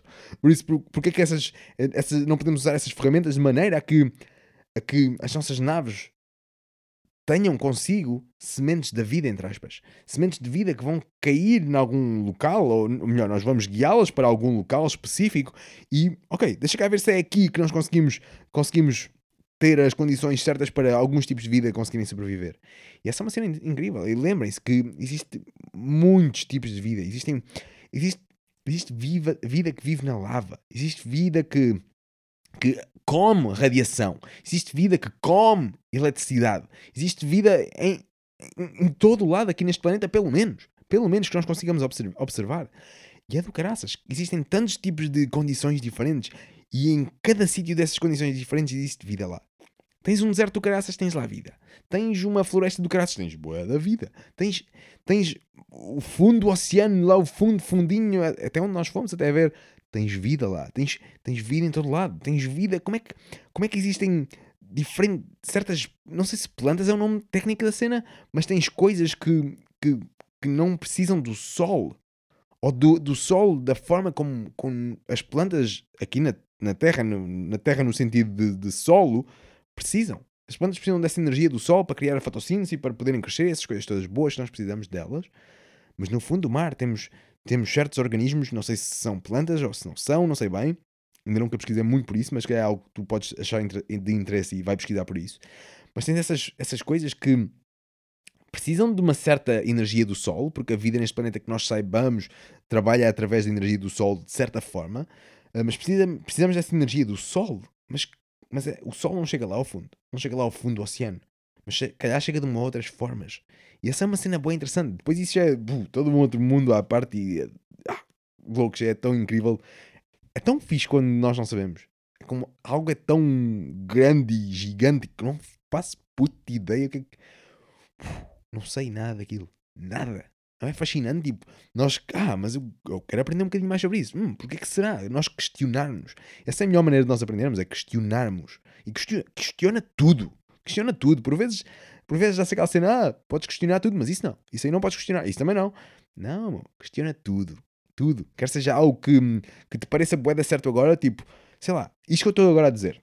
Questiona o que eu te acabei de dizer. Questiona tudo questiona tudo. Vai, faz as tuas próprias pesquisas. Essa é a melhor maneira sempre de tu aprenderes. É aprenderes por ti. Faz a tua própria pesquisa. Vê diferentes fontes. Tens uma fonte que diz: Ah, isto os fungos são todos bué maus. Tem outra fonte que diz: Isto os fungos são todos bué bons. Hum, se calhar, se calhar a cena é aqui ao meio. Alguns aqui ao meio. Há fungos bons, há fungos maus, depende qual é, é o objetivo, depende qual é, é a cena, depende da maneira de ver a cena, a perspectiva, isso tudo. Isso é algo incrível. Mas, já, yeah, Continuando aqui com isso, eu, eu gosto bastante de ver isso e gosto de, de, observar as nossas naves espaciais, algo que não tem nada a ver com este tema, mas tem, já vamos falar um bocadinho sobre isso.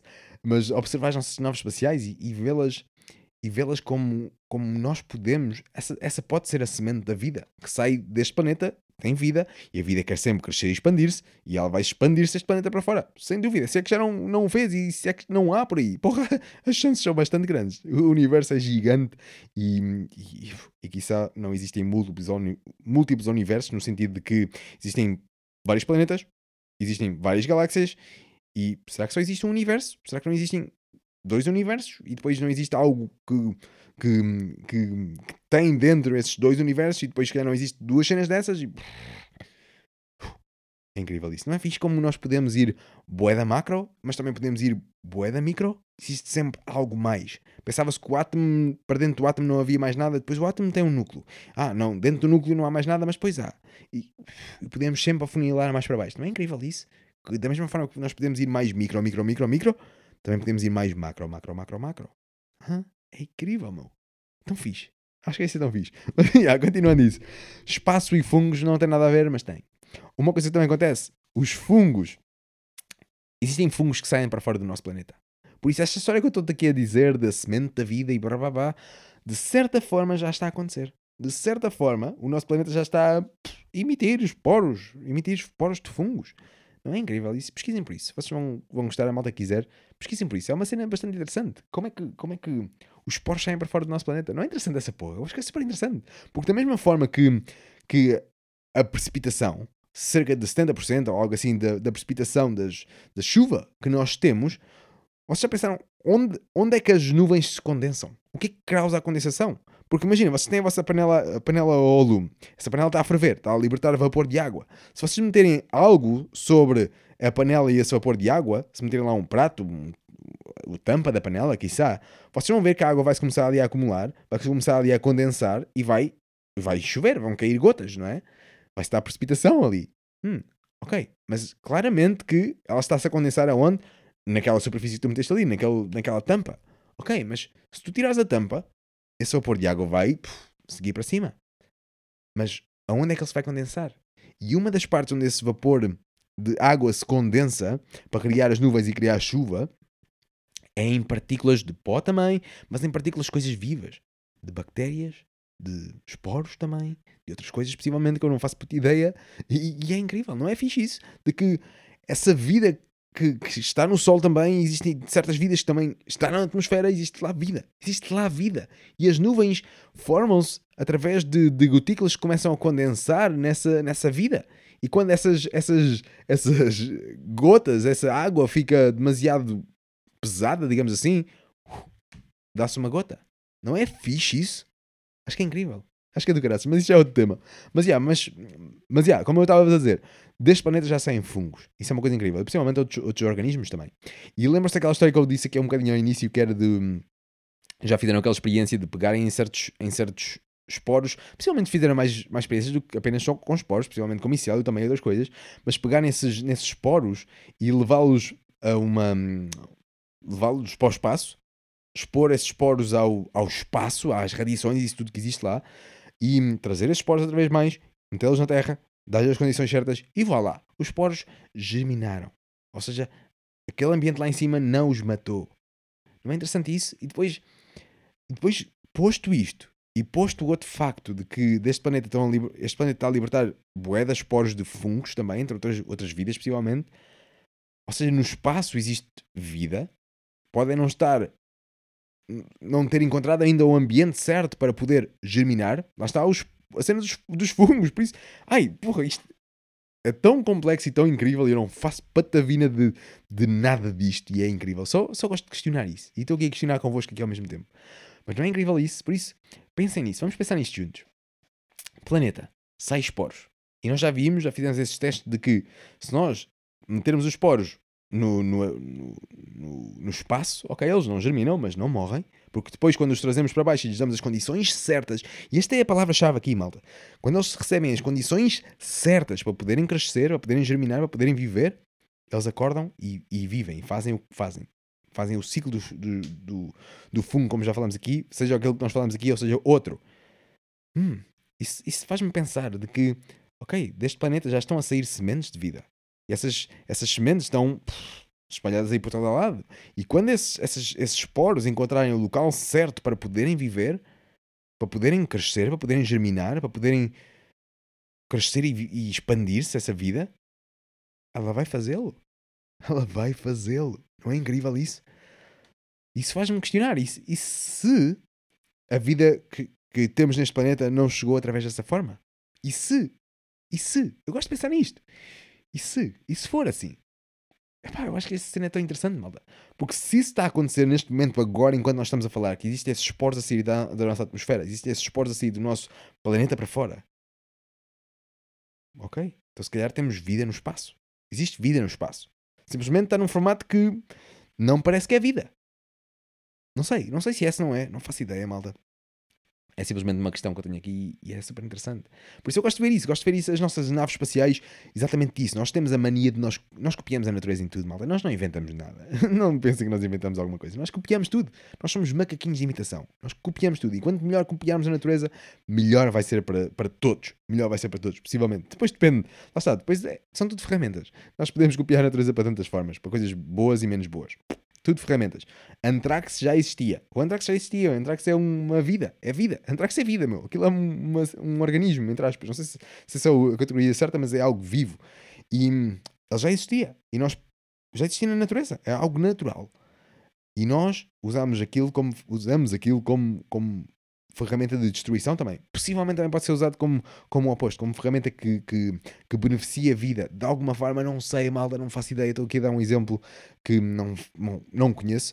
Mas sim, eu sei que o Antrax pode ser usado para lixar malta. Mas também pode ser usado, possivelmente, suponho eu, para fazer o oposto. É apenas uma ferramenta. E nós podemos usar qualquer coisa que esteja aqui no nosso, no nosso planeta, usar ou trabalhar com. Dessa forma também. Podemos dar-lhe dar o intuito a essa ferramenta de seja destrutivo ou, ou regenerativo. Essa é uma coisa interessante. Por isso, é, lá está, as nossas naves espaciais podiam ser para isso. Esse pode ser um dos propósitos de trazer alguma vida. Lá está, uma nave espacial é o quê? É simplesmente uma bolha de terra. De terra, planeta Terra. As coisas do planeta Terra estão ali dentro daquela bolha. É simplesmente isso. Nós não conseguimos viver para fora deste planeta sem levar algo dele. Seja o oxigênio que está aqui, seja alguma coisa que está aqui, seja os alimentos, seja nós. Nós somos fruto deste, deste planeta. Por isso, de certa forma, aquilo é, é uma semente. Porque é, porque é uma semente, porque é algo que tem ali a, a, história, tem ali a genética, tem ali as coisas da, da mãe, e a mãe, neste caso, é o planeta, porque é uma carrada de coisas que estão ali naquela, naquela nave, naquela semente. E depois, uf, essa semente parte da mãe, sai da, da árvore, sai da planta, sai do raio que for, e pum, vai em busca de, de cenas que, de outras condições. E se essa, se essa nave cair nas condições certas, entre aspas, cair, não quero que ela caia, mas se ela, vocês perceberam a analogia, se ela chegar a essas, eh, se encontrar um local que tenha as condições certas para essa vida se expressar, ela vai se expressar. E se calhar não vai, vamos ser nós que vamos nos expressar, mas se calhar, quem sabe, não cai ali uma bactéria que depois comece todo um ciclo interessante de vida. Porque lembre-se, porque, porque se esses esporos, imaginem, imaginem que existem esses esporos também em Marte. Imaginem, só aqui a supor, na Marte, na Lua, o é que for, não interessa. Num outro planeta. Imaginem que esses poros de fungo estão ali no outro planeta. Por isso tens ali aquela vida, mas não, não está ativa. Porquê? Porque não tem ainda as condições certas para ela. Agora imaginem que cai ali algo que, que seja o catalisador de, de, de, um, de, um, de um ciclo de, de vida começar ali a gerar. Imagina que há uma bactéria qualquer que nós transportamos sem querer e metemos ali, tal como, como quando nós metemos os lobos em Yellowstone, no Parque Natural lá de, na América. Quando introduziram os lobos, eles nunca pensaram que os rios iriam mudar por causa dos lobos. Nunca pensaram que os sols iriam começar a, a ser regenerados por causa dos lobos, indiretamente. Uh, mas por causa deles. Eles não pensaram nisso. Não foi por essa razão que eles quiseram pôr lá os lobos, mas foi algo que aconteceu. Aconteceu sem eles pensarem nisso, sem ter essa noção de que os lobos agora iam começar a atacar certos, certos, certas presas, certos herbívoros, e iriam fazer com que eles começassem a movimentar.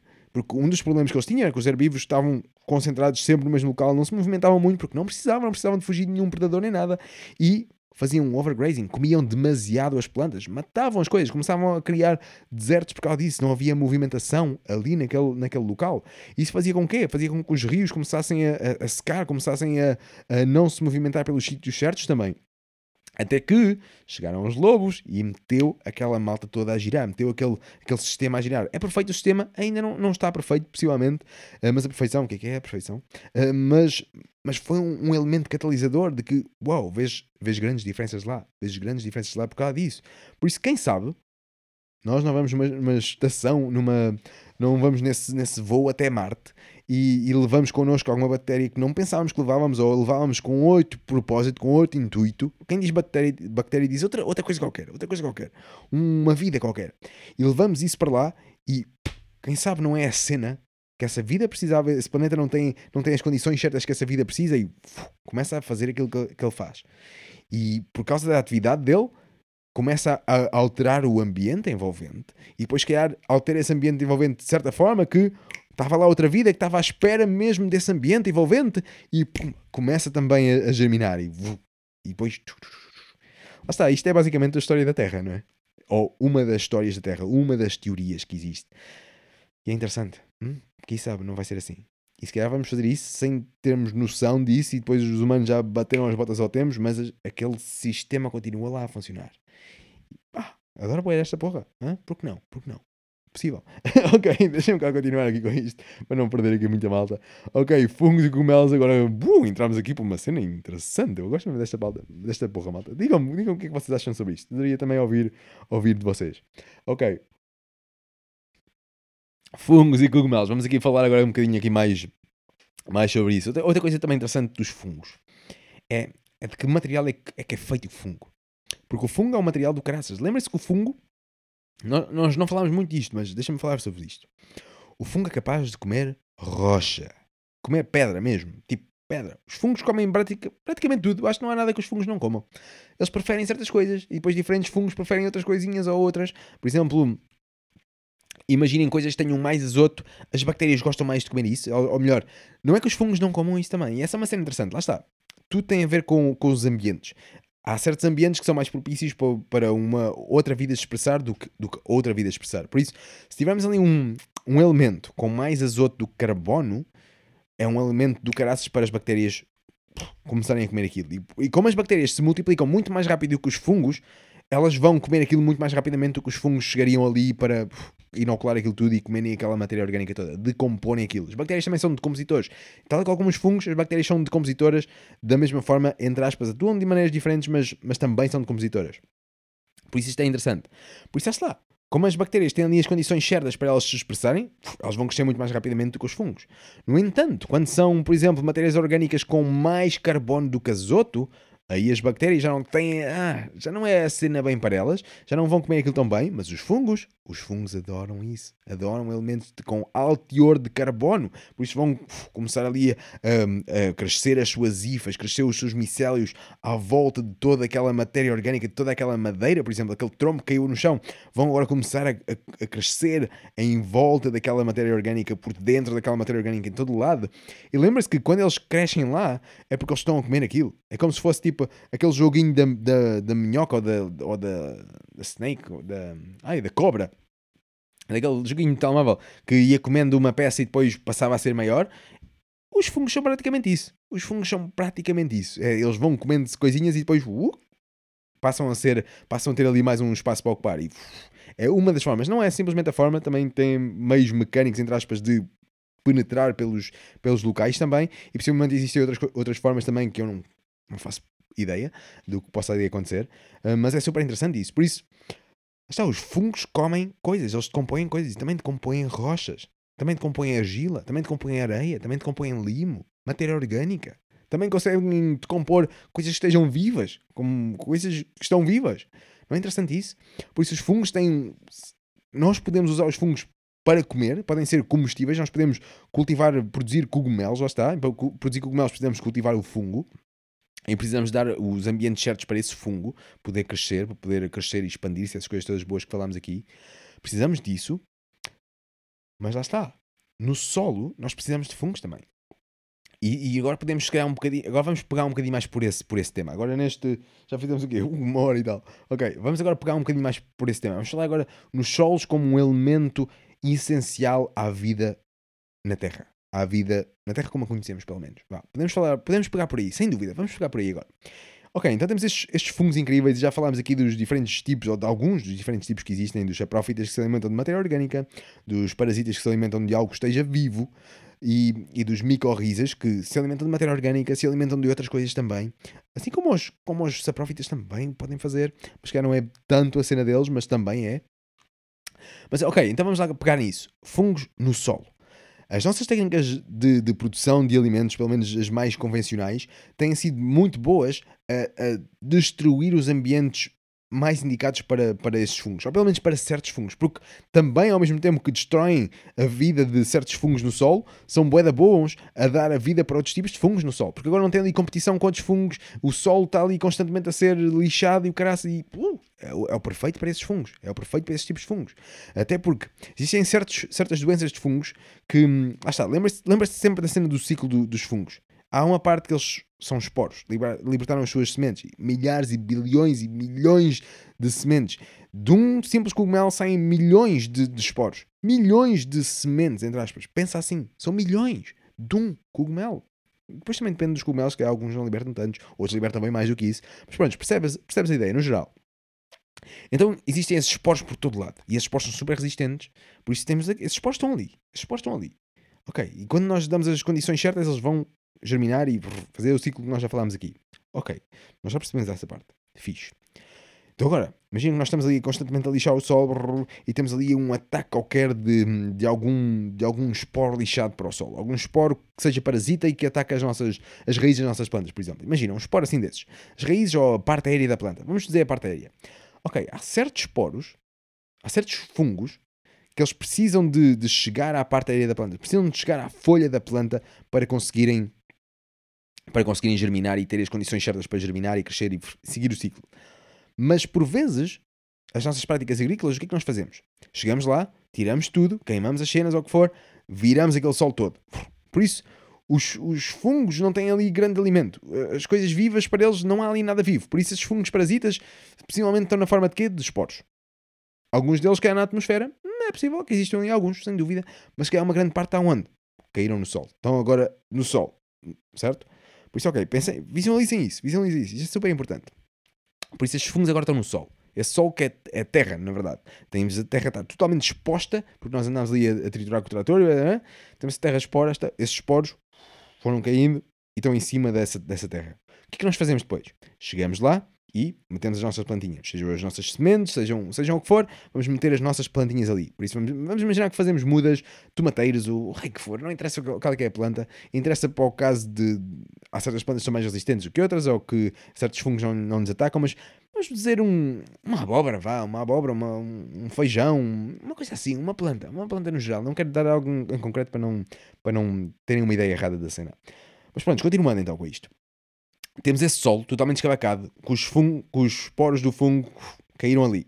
Mas esses poros não têm, não têm um ambiente certo para viverem, porquê? Porque não têm um ser vivo. Não têm um ser vivo, não germinam. Ponto. Tão simples como isso, malta. Ok, eles estão ali. O que é que nós fazemos a seguir? Metemos as nossas mudas, metemos os nossos tomateiros, as nossas. a muda qualquer, a planta que nós queremos ter ali. Ok, metemos ali a planta. Fixe, tudo tranquilo. O que é que nós fazemos depois? Oh, vamos imaginar que metemos uma rega gota a gota. Fixe, tudo tranquilo, não passa nada, tudo tranquilíssimo.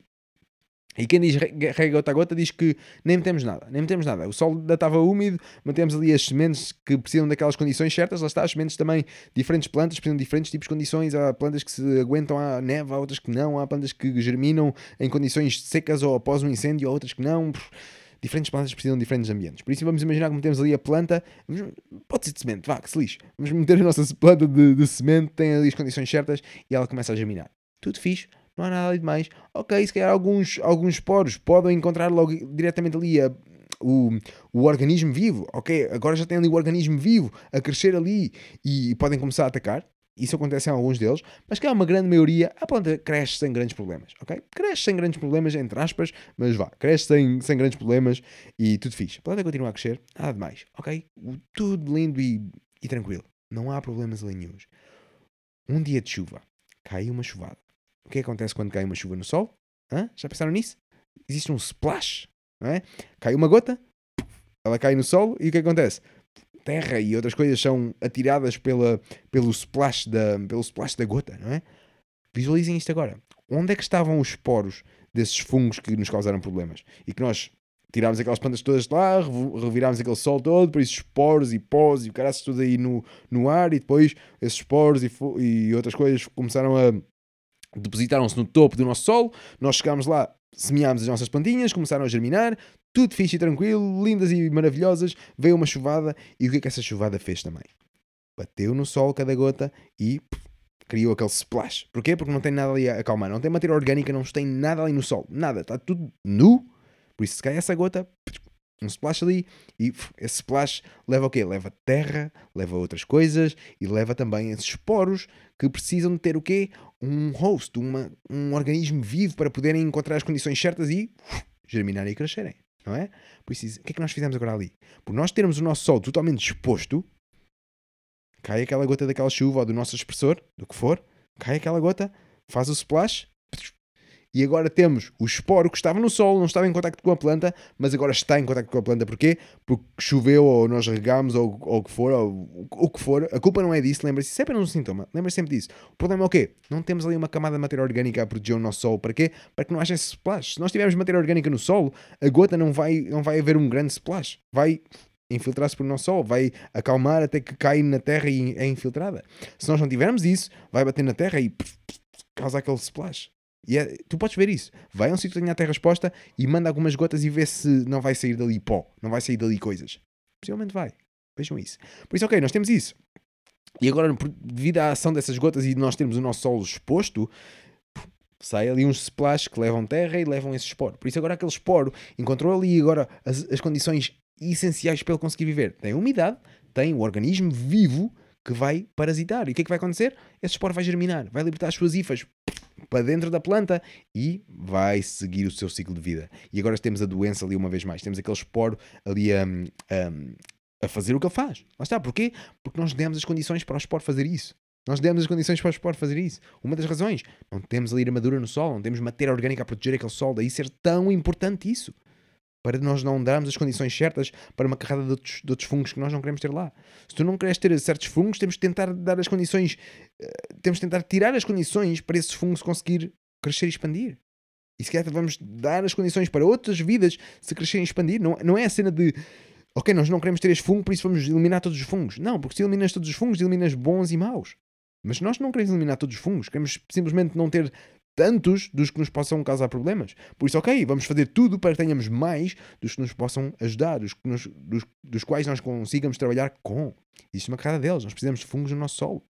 Fungos micorrizas, por exemplo, são um ótimo exemplo disso. Nós precisamos desses fungos micorrizas no solo para trabalharem com as nossas plantas. São como se fossem a extensão da raiz da planta para conseguirem chegar mais longe, para irem buscar água mais, mais longe, para irem buscar certos nutrientes mais longe. E lembra-se, os fungos são uma rede, eles estão todos conectados uns, uns com os outros também. Depois depende dos fungos e isso tudo.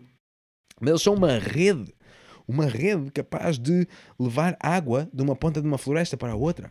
Capaz de levar certo, certo nutriente de uma ponta de uma floresta para a outra. É como se fosse, é como se fosse as nossas, os nossos, os nossos carris, como se fossem os nossos, os nossos sistemas rodoviários, onde tens, tens os comboios e depois podes meter dentro das carruagens diferentes coisas e transportá-los para diferentes locais. Hum? Uma boa imitação da natureza, não é? Agora, a forma como nós mexemos essas, essas locomotivas e isso tudo, ok, isso já pode ter outros problemas. Mas essa cena é tão a imitar a natureza. Outra coisa interessante para vocês pesquisarem também sobre fungos é, é no Japão, eles têm um sistema de underground, um sistema de metro todo XPTO, desenhado por, por, um, por malta XPTO, essas coisas todas assim incríveis, e fizeram um sistema bastante interessante. Ainda assim, depois meteram esse sistema à prova, e é, pá, esta cena é tão ideal, malta, pesquisem mesmo por isso. Um, meteram esse sistema à prova, que foi o quê? Meteram um fungo, eles fizeram o quê? Deixa-me cá dizer. Lá está, os fungos precisam de certas, certas comidas e ambientes para crescer. Fixe. Então eles meteram um fungo que cresce rapidamente e, que, e deram-lhe ali certos alimentos que ele, que ele precisa. E os locais onde eles meteram os alimentos que esses, que esses fungos gostam de comer foi em cada paragem, em cada stop dessa, dessa estação gigante do, do metro de, de, do Japão. Acho que foi no Japão. Yeah, no Japão ou na China, mas eu tenho quase certeza que foi no Japão, pesquisem por isso, malta. Então o que é que eles fizeram? Meteram isso, meteram esses, esses pedacinhos de comida em cada pontinho onde, onde existe uma paragem, de, uma paragem de uma estação, meteram isso a uma escala replicada, mais menor, meteram esses, esses pontinhos. Por isso existe comida a cada pontinho. Existem estações que são boeda maiores, que são tipo aquelas principais, meteram uma comida uma beca maior. Outras são mais pequeninas, meteram uma comida pequenina. Mas não sempre como isso. Depois meteram lá o fungo, e é um fungo incrível, um fungo amarelo que, que nós conseguimos ver a olho nu uh, ele a, a expandir-se. É, é louco, é incrível, é lindo. E depois meteram lá esse fungo. E o que é que o fungo fez? O fungo, primeiro começou por expandir-se, começou por abranger o máximo da área, começou por pegar os, as comidinhas, não é? Por isso abrangeu aquela área toda até chegar às, às comidinhas todas, até crescer um, um bom tamanho que, ele, que, o fungo lá achou que era o ideal. E pronto, essa foi a primeira cena. Por isso pareceu boé, random, random, boé aleatório. A forma como o fungo cresceu, bastante aleatório. Aí não há grandes observações a fazer. O que há é depois. Depois é que há umas observações bastante interessantes. Que foi o quê? O fungo começou a, a eliminar certas conexões que tinha feito. Por isso ele tinha crescido de forma aleatória, por isso as redes estavam de forma aleatória a crescer por ali. Estava, ele estava basicamente, é como se estivesse a apalpar o terreno para ver para onde é que ele ia crescer, de uma certa forma de, de ver a coisa. E Até que depois, ok, já chegámos aqui a uma boa área, é fixe, já encontramos aqui uma carrada de comidas interessantes para nós comermos. O que é que ele começou a fazer? Começou a tornar o sistema mais eficiente. Porque lembra-te, esses, esses, fungos são uma, uma rede e depois eles encontraram comida aqui e eles querem transportar essa comida ao longo dessa, dessa, dessa rede toda. Isso é uma coisa incrível dos fungos, não é? Por isso, isso foi o que aconteceu. E o que eles viram ali foi que os fungos conseguiram desenhar um sistema ali, uma rede ali, ainda mais eficiente do que, do que os humanos que desenharam a rede do, do, do metropolitana lá de Augusto do Japão, de alguma cidade, se calhar Tóquio ou algo assim.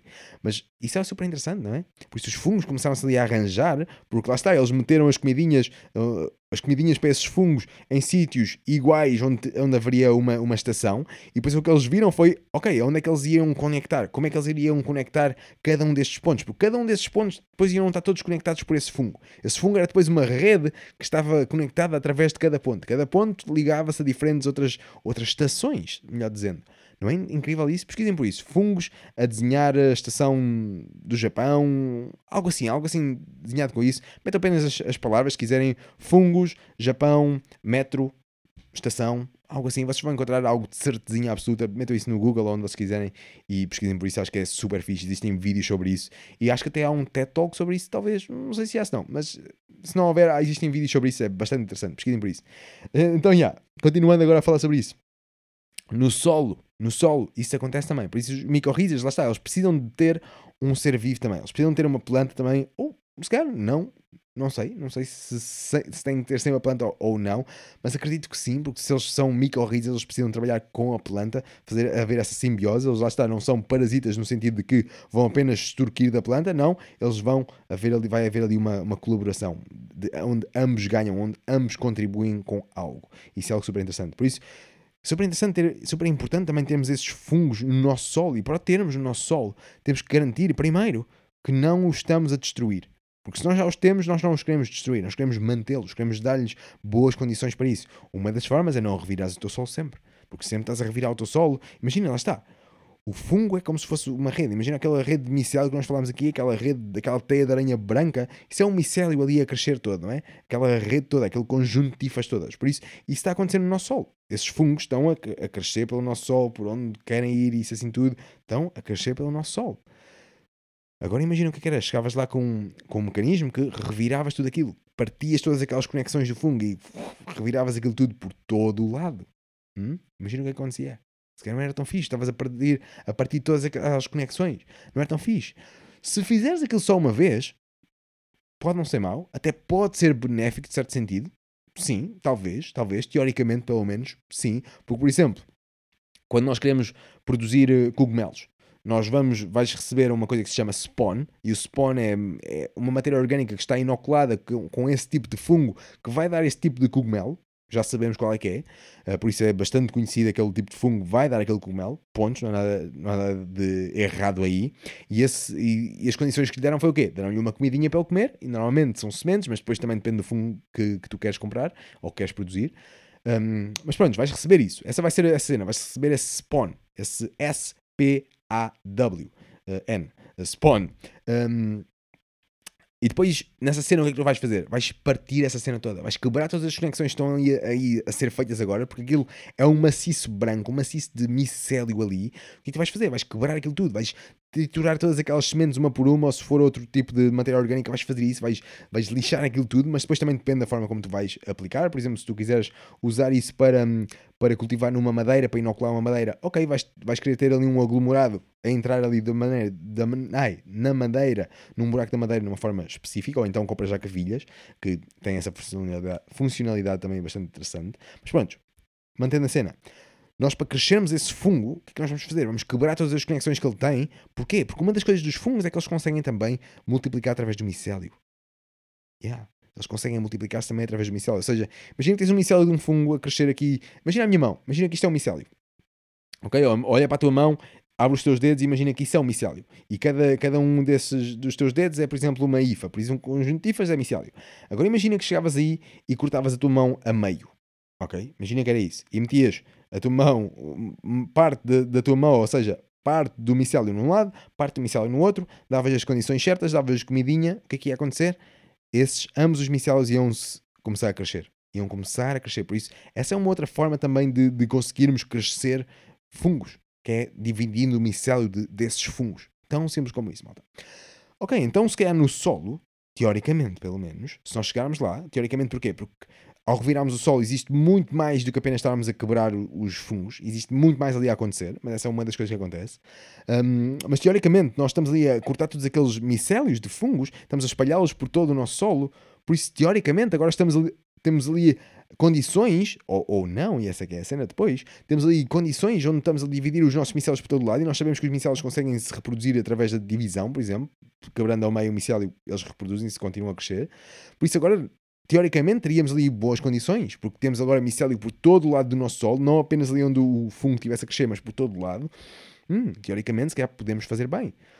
Se nós fizermos isso sempre, possivelmente não. Se nós estivermos constantemente a escavacar o micélio, constantemente, constantemente, possivelmente não.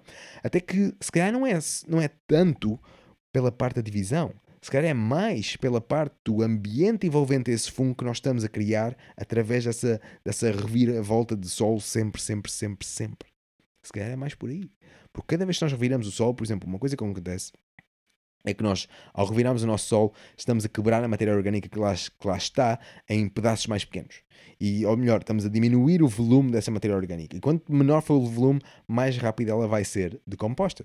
Uma outra coisa que, ao mesmo tempo que nós reviramos o Sol, acontece também é que existem umas certas bactérias que são oportunísticas. E essas bactérias, quando nós reviramos o Sol e agora temos ali todo aquele, aquele oxigênio a entrar no Sol naquelas quantidades todas malucas e temos aquela matéria orgânica ao mesmo tempo que isso acontece a ser partidinha em pedacinhos mais essas bactérias encontram ali o ambiente certo para começarem a, germinar, a acordar dos seus cistos ou o que for, e, e pumas, vão começar a comer aquela matéria orgânica rapidamente, onde o seu, o seu subproduto é o quê? É CO2. Por isso, o nosso Sol tem a capacidade de absorver CO2, mas também, dependendo do que nós fazemos com ele, também tem a capacidade de emitir CO2. E essa é uma das formas. Lembra-se que as bactérias e fungos, a não ser que sejam, sejam um, a não ser que sejam anaeróbicas, ou seja, que consigam viver sem a presença de oxigênio, não precisem de, não respirem oxigênio, respirem outras, outros gases, mas uma grande parte dos micro-organismos no solo eles emitem CO2 por si. Por isso, por si já vão emitir CO2. Aí está tudo ok. Porquê? Porque se eles estão lá, é porque existem também plantas a alimentá-los. Fixe. Nem todos são assim, nem tudo é assim. Mas, mas essa é uma maneira geral de nós podermos ver as coisas. Mas existe ali um ganho, porque, porque as plantas, nós precisamos ter CO2 também na atmosfera. Lembre-se sempre disso, malta. Se nós não tivermos CO2 na atmosfera, não temos plantas. Se não tivermos plantas, não temos humanos, batemos a bota, morremos, fomos no caraças. Por isso nós precisamos ter CO2 na atmosfera. Se calhar não precisamos ter nas quantidades que temos agora. E se calhar um dos problemas não é o, o facto de, de nós estarmos a emitir boé CO2 para lá, mas que é o facto de nós estarmos a lixar as esponjas que absorvem esse CO2. Se calhar esse é a dos um grande problema. Se calhar esse é um, problema é esse, é que nós estamos a lixar as esponjas que absorvem esse CO2.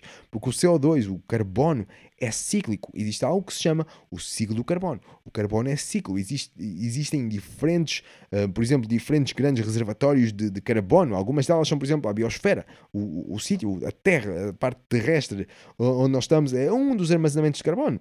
A vida neste planeta é à base de carbono, ou pelo menos uma grande parte dessa vida neste planeta é à base de carbono. Por isso, nós, eu, tu, tudo o que está vivo neste planeta, ou uma grande parte dela, tem carbono nos seus corpos. Por isso, essa carbono está armazenado agora no, no meu corpo, no teu corpo, temos carbono armazenado aqui, nós precisamos dele. Ok, dito isto, esse é um armazenamento de carbono é na, na atmosfera, na atmosfera, na, na, parte terrestre. Na atmosfera temos um outro armazenamento de carbono, uma outra, uma outra, yeah, outro armazenamento está lá. Outro, por exemplo, no oceano, o oceano tem um outro armazenamento de carbono. Existem outros, existem os sedimentos no fundo do oceano, existem outros sedimentos, por exemplo, do, dos petróleos, assim também são, são a base de carbono. E depois também temos no núcleo da Terra, também é um outro, e, e pronto, é, basicamente são esses cinco esses cinco uh, grandes reservatórios de carbono. E eles, esse carbono está sempre a circular por eles. Alguns circulam muito mais lentamente, outros mais rapidamente, mas ele, o carbono está sempre ali a circular. Torna-se em diferentes formas, seja em dióxido de carbono, que é um gás, seja em monóxido de carbono, também é um gás, também é a base de carbono, seja de, de, outras, de outras formas. Por isso ele está sempre ali a circular em, em diferentes formas. Essa é a cena interessante disso. Mas, yeah, essa é a cena. Isto é só uma partezinha rapidamente, por isso não tenho medo do dióxido de carbono. Vamos assim arranjar formas de conseguir manter esse esse círculo a circular em vez de estar sempre ser uma linha linear onde todas as nossas ações levam esse carbono a, para a atmosfera e a ficar lá. Não, não arranjamos formas de o circular. E essa é que é a cena que nós precisamos. E lembra-se que a vida neste planeta precisa de carbono. Se não tiver carbono, não há vida. Quanto mais carbono tiver no Sol, mais vivo e fértil ele vai ser também. Mais água vai conseguir aguentar. Lembre-se que o, o, ciclo da água está dependente, entre aspas, ou precisa também que o ciclo do carbono aconteça bem. Se o ciclo do carbono não estiver bem, o ciclo da água não vai estar bem. Por isso, para nós resolvermos o ciclo da água, para nós quebrarmos estas secas, essas coisas todas, nós precisamos resolver o ciclo do carbono primeiro. Ou ao mesmo tempo que fazemos um, estamos a fazer outro. É uma melhor maneira de ver as coisas. Pensem sempre nisso. Um, ok, continuando agora aqui com a cena dos fungos, agora uh, fomos aqui numa outra, numa outra dimensão também interessante. Mas aqui para, para acabar, não é que este episódio para não tornar isto aqui longuíssimo. Um, onde é que nós íamos então? Fungos, solo, importância, bom. Ok, já percebi. Então, quando nós reviramos aquele sol todo e estamos ali a criar aquelas condições ideais, estamos a, a escavacar aquela matéria orgânica toda, por isso, essa matéria orgânica toda agora está em, em pedacinhos mais pequenos, espalhada por, por todo o solo em pedacinhos mais pequenos e agora demos oxigênio em todo o solo. E não é que não existe, existisse oxigênio ali. Nós, a única forma de nós darmos oxigênio ao solo não é revirando o solo. Essa pode ser uma forma, mas ao mesmo tempo estamos a fazer isso, estamos a fazer outras coisas. Estamos a lixar a estrutura também. E nós precisamos de estrutura. Por exemplo, tendo uma boa estrutura no solo, isso quer dizer o quê? Que vamos ter um, bons canais por todo o solo para o ar poder passar. E algum desse ar vai transportar o quê? Vai transportar oxigênio, vai transportar CO2, vai transportar uma carrada de outros gases, vai transportar uh, azoto. Lembrem-se que uma das maneiras de nós conseguirmos aumentar o, as quantidades de azoto no solo é através de certas plantas que são leguminosas, por exemplo. Mas essas plantas, por si, elas não fazem nada. Elas precisam de trabalhar com bactérias do tipo risóbio, e essas bactérias, sim, conseguem captar esse azoto que está na atmosfera e que compõem cerca de 80% da nossa atmosfera, 78% para sermos mais precisos. Um, por isso existe azoto em todo lado. O azoto é, é de borla. Ninguém precisa de cobrar por esse azoto que está em todo lado na atmosfera. Neste local onde tu estejas agora, estás a respirar maioritariamente azoto azoto. Embora não seja isso que tu absorvas, absorvas mas também estás a respirar azoto. 78% disto aqui tudo é azoto. Pensa nisso. O oxigênio é apenas uma portinha tão pequenina. E é disso que nós, nós dependemos. É tão interessante isso. Ok. Continuando então com isso. Nós precisamos ter essa boa estrutura no solo. Para quê? Para que o ar consiga levar esse azoto, consiga levar esse oxigênio lá para baixo para o solo, porque é lá que estão a viver essas bactérias. É nas raízes dessas plantas leguminosas que estão a viver essas bactérias do tipo risóbio e que estão a absorver esse, esse azoto e a torná-lo num outro formato que já pode ficar no solo. E essa é uma parte interessante. Ou seja, em vez de estar numa forma de gás, está numa forma de. Não sei qual é que é a terminologia certa. Não sei se é uma forma de sólido, não sei se é uma forma de quê. Mas está, está num outro formato, melhor dizendo. Já não é um gás, é uma outra cena. Está num outro formato ali. Está no solo agora, já não está no, na atmosfera. Isso é interessante, mas se nós não tivermos essas, essa estrutura, esses tubinhos todos, esses canais todos no solo, para que o ar consiga passar livremente pelo, pelo solo, ah, é mau. E nós, quando reviramos todo o solo, é simplesmente o que nós estamos a fazer é. Nós tínhamos aquilo cheio de canais. Por vezes, por vezes não, por vezes não, atenção. E, não, e lá está, eu não estou a dizer que revirar o solo seja mau, revirar o solo sempre, se calhar não é a melhor cena a fazer. Essa é a única cena que eu estou a dizer. Mas pronto, continuando aí, aí com isso. Lixámos aquelas estruturas todas, por isso agora o, o, o, oxigênio, agora as coisas já não conseguem passar tão bem, porque lixámos aquela estrutura toda. E, e ainda para acabar sobre essa cena do, do azoto, porque lá está, se nós queremos ter, aumentar o nível de azoto no, no, nosso solo, uma das formas é através de plantas leguminosas. Não é a única forma, lembra-se disso. Existem mais bactérias, por exemplo, existem mais formas que o azoto pode ir para o solo. Mais formas. Um relâmpago mete azoto também no solo. Um, fixa azoto no solo, também melhor dizendo. Bactérias do tipo risóbio que trabalham com plantas fixam azoto no solo. Mas também existem outras bactérias, as Zoobacter. Acho que, acho que é esse o nome. Pesquisem por isso se vocês quiserem saber mais. Uh, outras bactérias que, que fixem azoto e que não precisam de plantas. Pesquisem por isso. Mas existem outras plantas, outras bactérias que não precisam de plantas e que fixam azoto.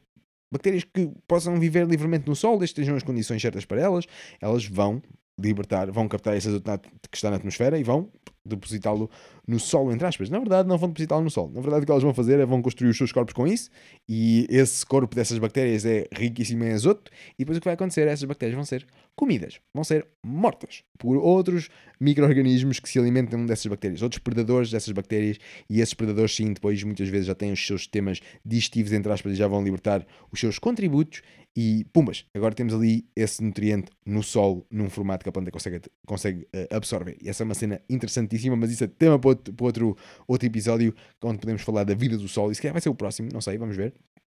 Vai ser um bom tema para falarmos, sem dúvida. Ok, então, então continuando ainda na, na cena de- dos fungos, só para não, não nos perdermos, já, uh, já, já passamos aqui por tantos outros caminhos, por isso vamos voltar agora aqui ao nosso, ao nosso núcleo rapidamente e para falar de que, se calhar teoricamente, chegámos ao nosso Sol, revirámos o nosso Sol todo, metermos aquelas, aquelas micélios, espalhar aquele micélio por todo o canto do nosso Sol, se calhar é uma coisa boa teoricamente, porque lá está, o- o- os fungos também se conseguem reproduzir, conseguem crescer a partir do micélio, a partir da divisão do micélio, por isso, teoricamente isso é uma coisa boa, mas se calhar a coisa má daí não é, não é o facto de nós estarmos a quebrar essas conexões. Se calhar a coisa má daí é o facto de nós estarmos a lixar o ambiente certo, ou o ambiente mais indicado, para esse fungo se poder expressar. Se calhar lixamos esse ambiente revirando o solo. Se calhar esse é o problema. Se calhar o problema não é só, não é escavacarmos a vida, matarmos a vida, porque se for bactérias nós não as matamos, mas Sim, vamos continuar por aí. Se for bactérias, nós não as matamos porque elas são microns, são minúsculas, nós não as conseguimos ver. O vírus, vírus por exemplo, do, do Covid é bem mais pequeno de bactérias. É, é 0.2, 2 microns, algo assim, tipo. Ou mais pequeno ainda, não sei, 0.02. Não sei, sei que aquela porra é pequeníssima. É uma coisa pequenina. Eh, Mas adiante. Hum, fungos. Ui, ah, malta, desculpa lá, estou aqui a perder. Deixa-me dar aqui uma goladinha aqui, a última golada aqui neste, este moscatel, se calhar é isto que eu precisava. Ok, continuando então. Os fungos. Se calhar a cena má de nós estarmos a revirar os solos constantemente, pelo menos, é, é porque nós estamos a lixar o ambiente àquele fungo. Se calhar aquele fungo precisava daquele ambiente certo. Se calhar tínhamos a matéria orgânica ali no, no topo do solo e não. E não simplesmente. hum, ou melhor, temos diferentes matérias orgânicas no topo do solo e não tanto abaixo dele. Se bem que abaixo do solo nós também temos matéria orgânica. As raízes são o quê?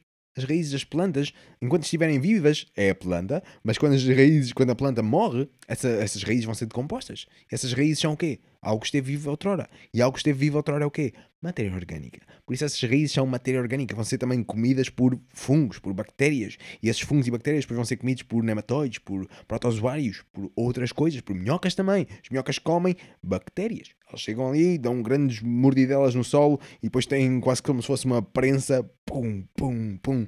E essa prensa faz o quê? Mata as bactérias. Literalmente explode as bactérias.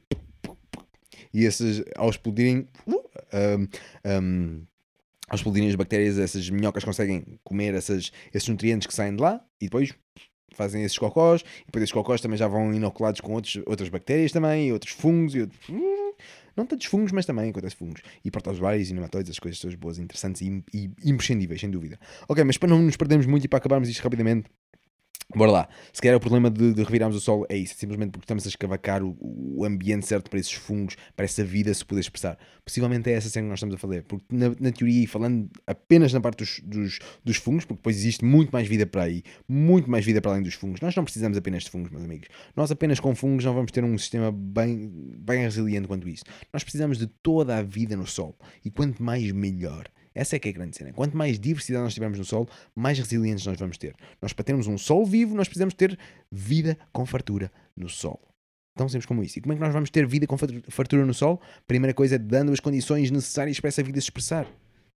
Essa é a minha cena. De que forma é que nós fazemos isso? Depois depende qual é, é o teu objetivo. Depois depende qual é, é o teu cenário. Depende qual é, é o teu ambiente. Depende qual é que é isso. Mas de uma maneira geral, de uma maneira geral, para darmos vida ao solo, a primeira coisa é cobrir o nosso solo todo com matéria orgânica. Essa é a primeira cena. Cobre o teu solo com matéria orgânica. Tem uma armadura no solo a cobrir o teu solo, a proteger o teu solo. Essa é das primeiras cenas. E depois, a segunda cena, ter o teu solo sempre coberto com plantas. A maior parte do ano. Sempre, sempre. Não é tipo chegares ao verão e não tens nada. Não. Tens sempre algo. Porque se tu tiveres, se tu fores produtor de alguma coisa, de algum alimento, uma porra qualquer, não quero saber o que é que é. Se fores produtor de alimentos e durante o verão o que tu fazes é não cultivar nada e tudo o que tu fazes é chegares lá e revirares o teu solo todo, deixar o teu solo exposto, todo totalmente exposto ao sol ali, à chapa do sol. Porquê? Porque não vais ali cultivar nada e tu queres absorver alguma água para as próximas culturas no inverno ou o que for, qualquer que seja a teoria, hum, porque isso é algo que alguma malta faz. Se é verdade ou não, deixa, deixa ao teu critério. Se quer, tu tem um, todas as coisas podem ser verdade e, e mentira ao mesmo tempo. Eu acredito que sim. Depende da perspectiva, depende do que é que nós estamos a medir, depende de uma carrada de fatores. Por isso, já, não, não estou a dizer que seja errado. Ah, mas continuando com isso, imagina que durante todo esse, esse verão todo, onde existe sol, onde existe muito mais sol do que durante o inverno, e nós não estamos a captar essa energia do sol, e nós não estamos a captar esse carbono, e nós não estamos a, a, usar alguma de, dessa água que existe e a bombar açúcares para o nosso sol, porque as plantas, através da fotossíntese, elas criam açúcares, criam bolachas e bolinhos, que são muito mais do que açúcares, são lípidos, são outras coisas também, e criam isso, e algumas delas elas usam para os seus corpos, mas uma grande parte elas libertam pelas suas raízes, libertam pelas suas raízes para fora, para fora das suas raízes, espelam aquilo. Espelam aquilo porquê? Porque isso é um alimento para os micro-organismos. Por isso quer dizer o quê? Quer dizer que enquanto nós temos plantas, e se nós queremos ter o sol vivo, para ter um sol vivo, nós precisamos ter cobertura no sol, para proteger aquela vida, e depois precisamos ter algo a alimentar essa vida. E algo que alimenta essa vida, depois depende da vida, lá está. Mas uma das coisas que precisamos sempre é de plantas vivas lá. Nós precisamos de plantas a fazer essa fotossíntese e a libertar para o sol esses açúcares, esses, esses lípidos, essas, essas enzimas, essas coisas boas que dão, que dão alimento à vida no solo, a bactérias e a fungos também, e outras coisas também, mas maioritariamente esses dois, e estes dois depois vão fazer o quê? Vão receber aqueles, aqueles alimentos das plantas, vão ter energia para fazer a sua atividade. As bactérias, os fungos, são o quê? São decompositores. Decompõem o quê? Matéria orgânica, por exemplo, mas também argila, também areia, também limo, também pedras. Qualquer um destes come isso. Bactérias, fungos, comem pedras, comem argila, comem areia, comem limos, comem uh, matéria orgânica, comem essas coisas todas ok? Elas comem isso. Por isso, se nós queremos ter um, um sol bastante vivo ali a circular nutrientes, porque depois uh, existem, segundo ela Ingham, existem todos os nutrientes no sol. Todos os nutrientes que as plantas precisam estão no sol. Todos, todos, todos, todos, todos. Agora podem estar em rácios diferentes, ok, mas nós também não sabemos ao certo quando é que a planta precisa de, de cada elemento na altura que ela precisa. Nós não sabemos ao certo ainda isso, ainda não sabemos ao certo. Mas a planta sabe.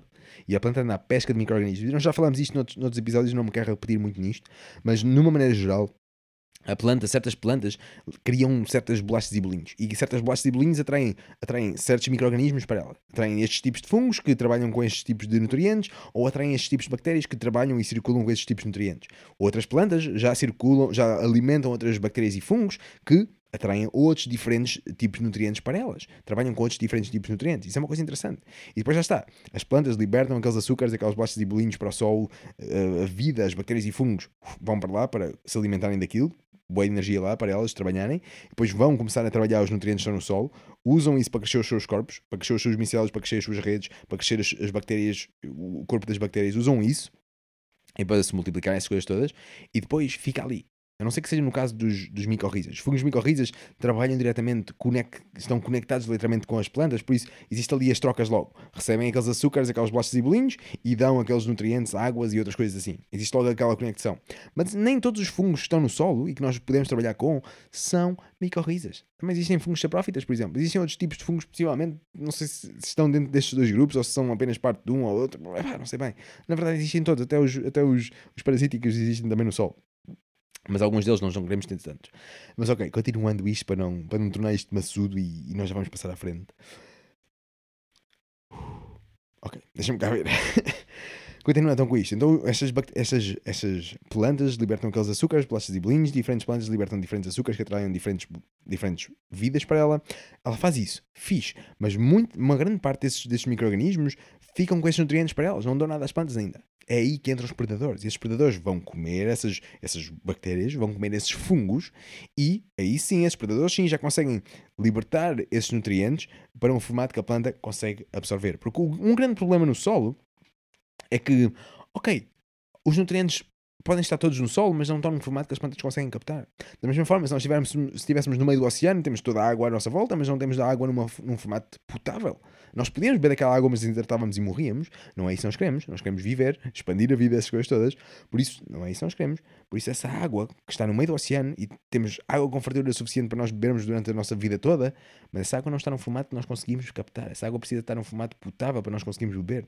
Mesma coisa no sol. Temos nutrientes todos ali, mas esses nutrientes não não estão num formato que as plantas conseguem captar. Por isso, esses, esses nutrientes precisam de passar por um processo para se transformar num formato que as plantas conseguem captar. Ok, então as plantas têm ali as suas raízes no solo, mas elas não conseguem comer certas coisas que estão lá. Mas bactérias e fungos conseguem. Hum, ok, então elas vão usar isso. Certos, certos fungos vão fazer o quê? Trabalhar logo diretamente com as plantas. Certas bactérias, já se está a descobrir que as plantas comem bactérias, por isso elas nem vão esperar que elas sejam comidas, vão, vão comer essas bactérias. Não é de loucos isso também, malta? E nós conhecemos tão pouco, e eu então conheço muito menos ainda. Mas nós, humanos, conhecemos ainda tão pouco das conexões que existem cá em baixo no Sol, malta. Só conhecemos cerca de 4%. E isto é uma estimativa daquilo que nós pensamos que não sabemos. Agora imagine aquilo que nós não fazemos ideia que não sabemos. Boa da maior. Mas já continuando então.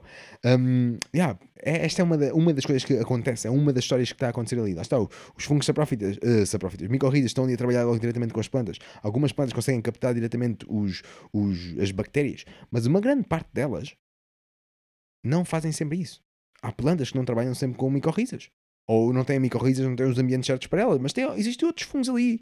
Existem outros fungos que também estão ali a fazer o seu trabalho, estão a decompor as cenas. Existem outras bactérias que não estão a ser comidas por certas plantas, porque se não conseguem, ou que for, ou não sabemos ainda. Um, mas existem, existem ali bactérias que vão ser comidas por predadores. E quando são comidas por esses predadores, aí sim, esses predadores já, já transformam esses nutrientes para um formato que as plantas já conseguem captar.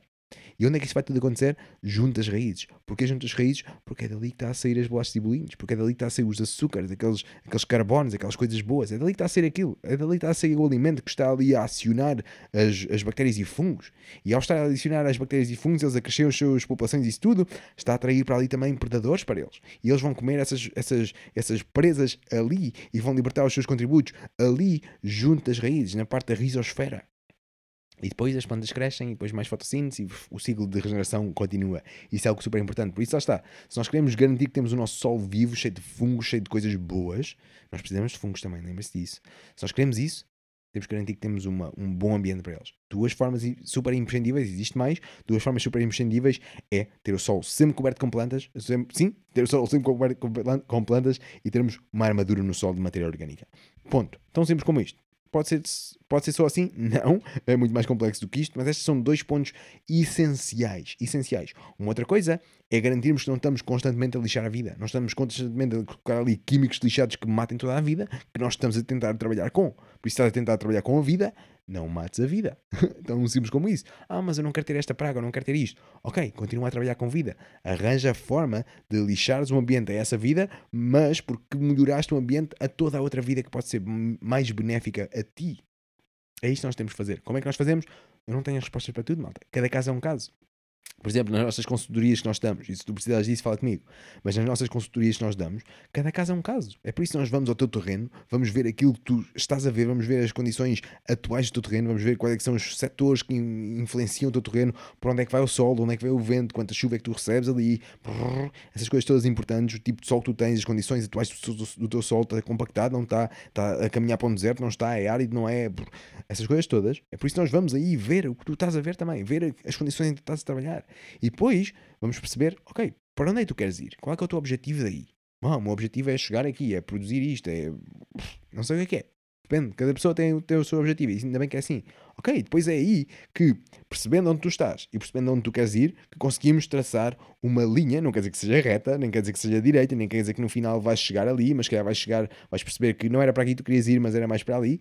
Às vezes acontece, mas é preciso começarmos a movimentar-nos para percebermos que, ah, não era bem aqui, era mais para aqui. É preciso começarmos a mexer. E é isso que nós fazemos também nas nossas, nas nossas consultorias. É isso. É, vamos ao teu, ao teu terreno, ver as condições atuais que tu tens e depois perceber o que é que tu, para onde é que tu queres ir e começar a traçar um plano, começar a traçar metas para conseguires lá chegar. Tão simples como isso. Mas daí nós, nós precisamos de ir lá e, e, ver o que tu estás a ver, ver as condições do teu sol, perceber isso tudo, para perceber de que forma é que tu podes começar a, a, a trabalhar com a vida. Porque depois existem diferentes, diferentes cenas, diferentes ambientes, diferentes climas, diferentes condições, diferentes tipos de sol, diferentes. Ah, malta, existe tanta coisa diferente. Diferentes objetivos. Se tens diferentes objetivos, que vamos usar mais técnicas destas, destas técnicas e não tantas destas. É todo um mundo, malta, é todo um mundo. E é a mesma coisa para os fungos, lá está, é a mesma coisa para os fungos. Até mesmo se tu quiseres ser produtor de fungo, de cogumelos, quais cogumelos? Quais cogumelos? Por exemplo, podes começar por ver, ok, o ambiente onde eu quero crescer os cogumelos é este. Imagina que é, tens uma floresta incrível de qualquer coisa e tu queres usar esse espaço inferior eh, no solo dessa floresta para crescer cogumelos. Ok. A primeira coisa que tu podes ver é percebe quais são as condições ao longo do ano desse, desse, desse espaço aí. Se é isso que queres fazer. Percebe quais são as condições desse espaço. Primeira coisa, observa onde tu estás. Observa, observa. É importantíssimo. O primeiro passo é observar. Depois de observarmos, ok, nós temos estas, condições aqui todas. E o nosso objetivo é produzir cogumelos. Ainda não sabemos quais. Não sabemos quais ainda. Mas o nosso objetivo é produzir cogumelos e temos estas condições. O segundo trabalho é o quê? procurar por cogumelos, procurar por fungos que se deem bem nestas condições e que produzam cogumelos que nós tenhamos interesse em, em, em produzir. Prontos. É tão simples como isto, malta. É, esta é a maneira simples de dizer a coisa. Não quer dizer que isto não, não seja difícil. Mas simples e difícil são duas palavras diferentes. Okay? Não, não, é a mesma coisa. Simples e, e, fácil não são as mesmas palavras. Não, são palavras diferentes. Temos simples e temos fácil ou difícil. Simples ou complexo, fácil ou difícil. é simples de perceber e é difícil de fazer às vezes. Mas pronto, essa é a cena. Observa as tuas características e, pumas, percebe um cogumelo ou vários cogumelos que tu possas produzir que, que se tenham bem nessas, nesses ambientes e produz isso. Pronto, atingiste, atingiste, um dos teus objetivos dessa forma. Pode ser assim uma maneira bastante simplificada de, de, de, dizer a coisa. Outra forma também é: não, não é isso que eu quero. Eu quero produzir este cogumelo específico. Ok? Se é isso que tu queres, ok, também dá. Só tens é que mudar o ambiente, em vez de usares o ambiente que tu já tens, o ambiente que tu já tens, e usar isso para encontrares o que é que tu podes crescer aí, fungos, ou se calhar não é fungos, se calhar a tua cena não é fungos, se calhar a tua cena é plantas, se calhar é algum tipo de planta. Porque não? Pode ser. Se calhar tens, uma, tens bué da água. Se calhar o teu terreno é só água. Hum, ok, então se calhar tens aí boas condições para cresceres algum tipo de planta. Encontrar algum tipo de planta que te possa atingir o teu objetivo de monetário, por exemplo, ou o rei que for. Não quer saber o que é que é. Mas percebe isso. E, yeah, então, na cena dos fungos, lá está. Se a tua cena é, não, eu quero produzir este fungo em si, ok, se é este fungo e tu não tens esse, essas condições, o teu trabalho é o quê? Criar essas condições. Seja através de uma estufa, seja através do raio que for, não sei o que é, criares uma sombra, criares, produzires uma floresta, porque imagina, imagina que algum dos fungos que tu queres produzir, eu quero produzir um fungo que é micorriza, quero produzir boletos, quero produzir alguma cena assim. Eu quero este fungo. Ponto. É isso que tu queres. Fixe, tranquilo, funciona. Isso é, isso é possível. Não é mau. Não é, não é mau, nem é bom. É, é o que é. E é fixe. Ok, então, o primeiro trabalho é o quê? Criar as condições para que esse fungo se consiga crescer se é um fungo micorriza, nós precisamos ter a planta. Então vais comprar essa planta, vais micro, essa planta, vais garantir que essa planta, por exemplo, já podes comprar essa planta com o fungo dentro dessa planta. Pode ser uma das cenas. Ou então se a tua planta ainda tiver até. Acho que é até nos primeiros seis anos ainda dá para micorrizar, ou para pelo menos tentar. Um, isto quer dizer o quê? Quer dizer que as tuas plantas podem não estar a crescer com aquele fungo que tu queres ter, e, e, é aquele fungo específico que vai dar aquele cogumelo específico que tu queres produzir, tão simples como isso. Então isso quer dizer o quê? Quando as plantas ainda, estão, ainda estão jovens, e depois existe aqui todo, existe aqui todo um, um, cenário que é muito maior do que aquilo que eu sei. Eu sei algumas coisinhas pequeninas de, desta cena, mas isto é muito maior do que eu sei. Um, mas pronto, ainda assim dá para vos dar uma, umas luzes da cena. Então, queres, queres aquele cogumelo específico, aquele cogumelo específico trabalha também com esta planta específica, com esta árvore específica. Imagina que é um, um castanheiro ou é um carvalho. Imagina que é um carvalho. Fixe. Então quer dizer que tens carvalhos no, todo, no teu terreno? Não tenho. Então o que tu precisas? Precisas ter carvalhos. Para ter carvalhos, o que é tu precisas? Precisas de criar as condições boas para os carvalhos poderem crescer. Pronto. Então vais precisar do quê? O teu foco aqui é o quê? O teu objetivo é crescer cogumelos, mas o teu foco para tu cresceres cogumelos precisas ter a árvore. Por isso agora é, que é o teu objetivo? O teu objetivo é criar as melhores condições para que a árvore consiga crescer o melhor que ela consiga crescer. Boa, então como é que nós fazemos isto? Protegendo o nosso solo, temos matéria orgânica, temos plantas no nosso solo a bombar açúcares para lá para o nosso solo, para crescermos também com as nossas, com as nossas árvores e isso tudo. Por isso precisamos de todo esse sistema também. Não precisamos apenas da árvore em si. Não, precisamos depois de tudo o resto. Precisamos de arranjar as melhores condições para que a árvore se consiga uh, crescer também.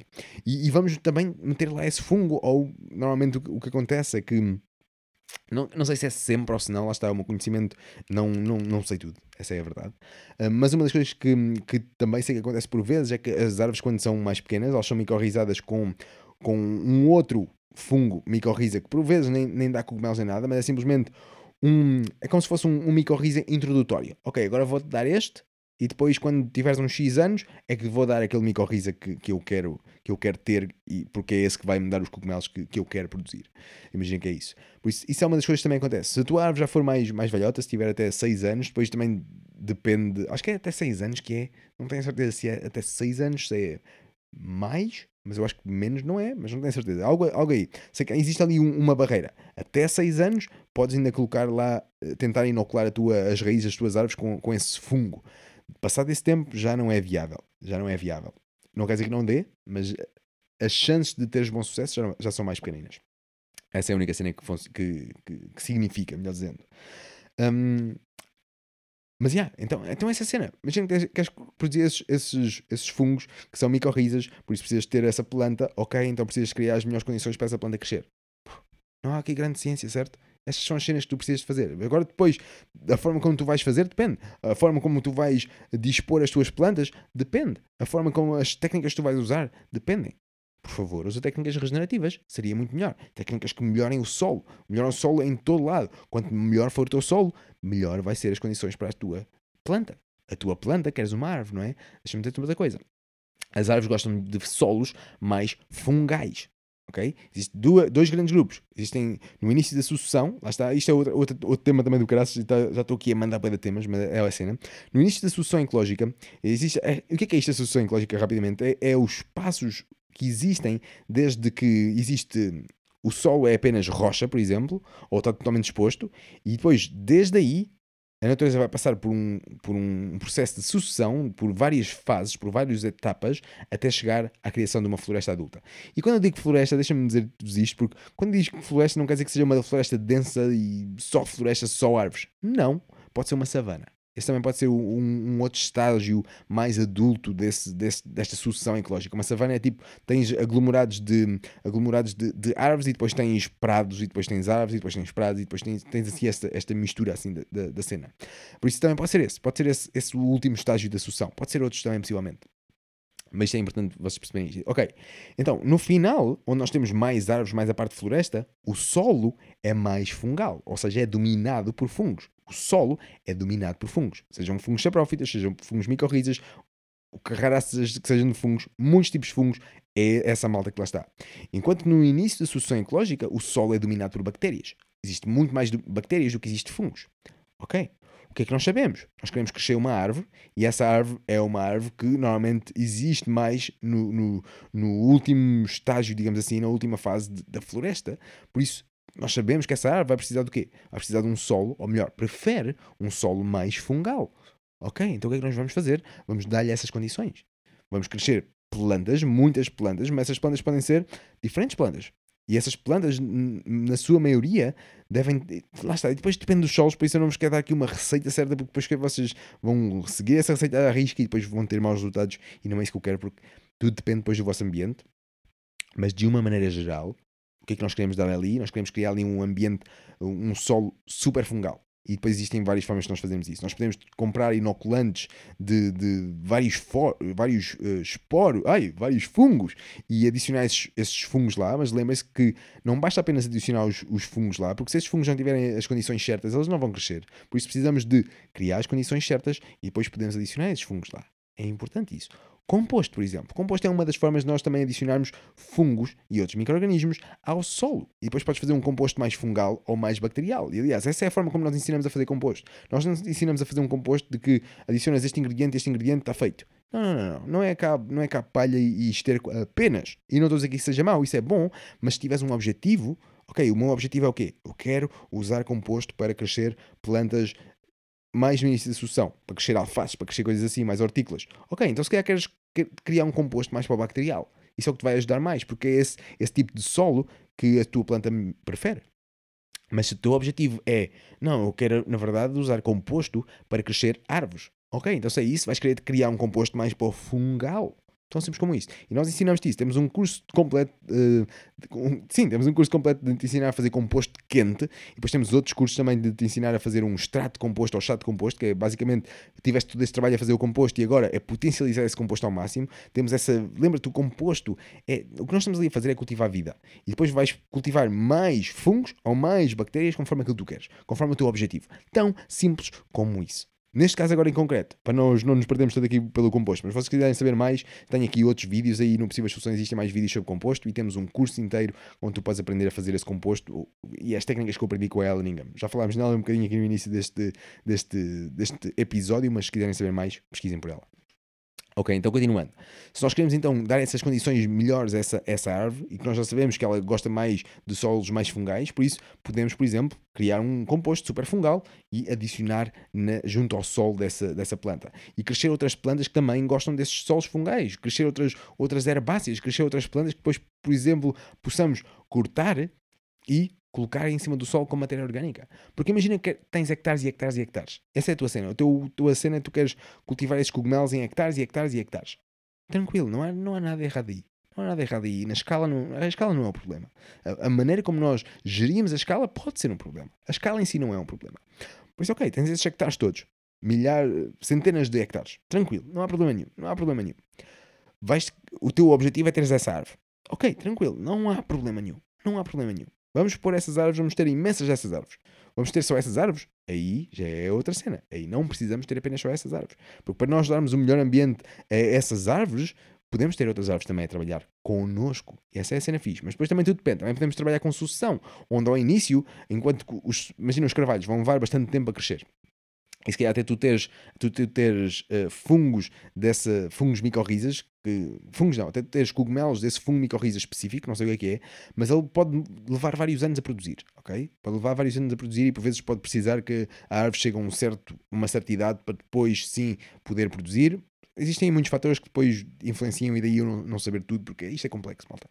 E ainda bem que é assim, eu não sei tudo e ainda bem que não sei para poder sempre aprender mais. mas continuando.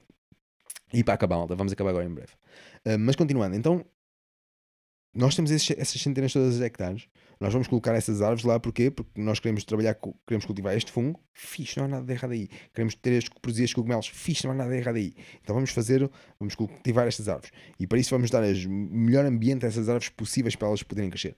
Fixe, não há nada de errado aí. Vamos dispor essas árvores da maneira mais vantajosa para a nossa, para a nossa topografia. Fiz, não há nada errado aí. Vamos, fazer, vamos usar todas essas técnicas depois que existem. Vamos usar keyline, por exemplo, vamos usar swales, ou vamos usar, sei lá, lagos, ou vamos usar. Podemos usar uma carrada de coisas. Podemos usar uma carrada de coisas. E depois podemos intercalar animais também na paisagem, e assim, se calhar, podes ter uma, outras formas de rendimento que não apenas os fungos.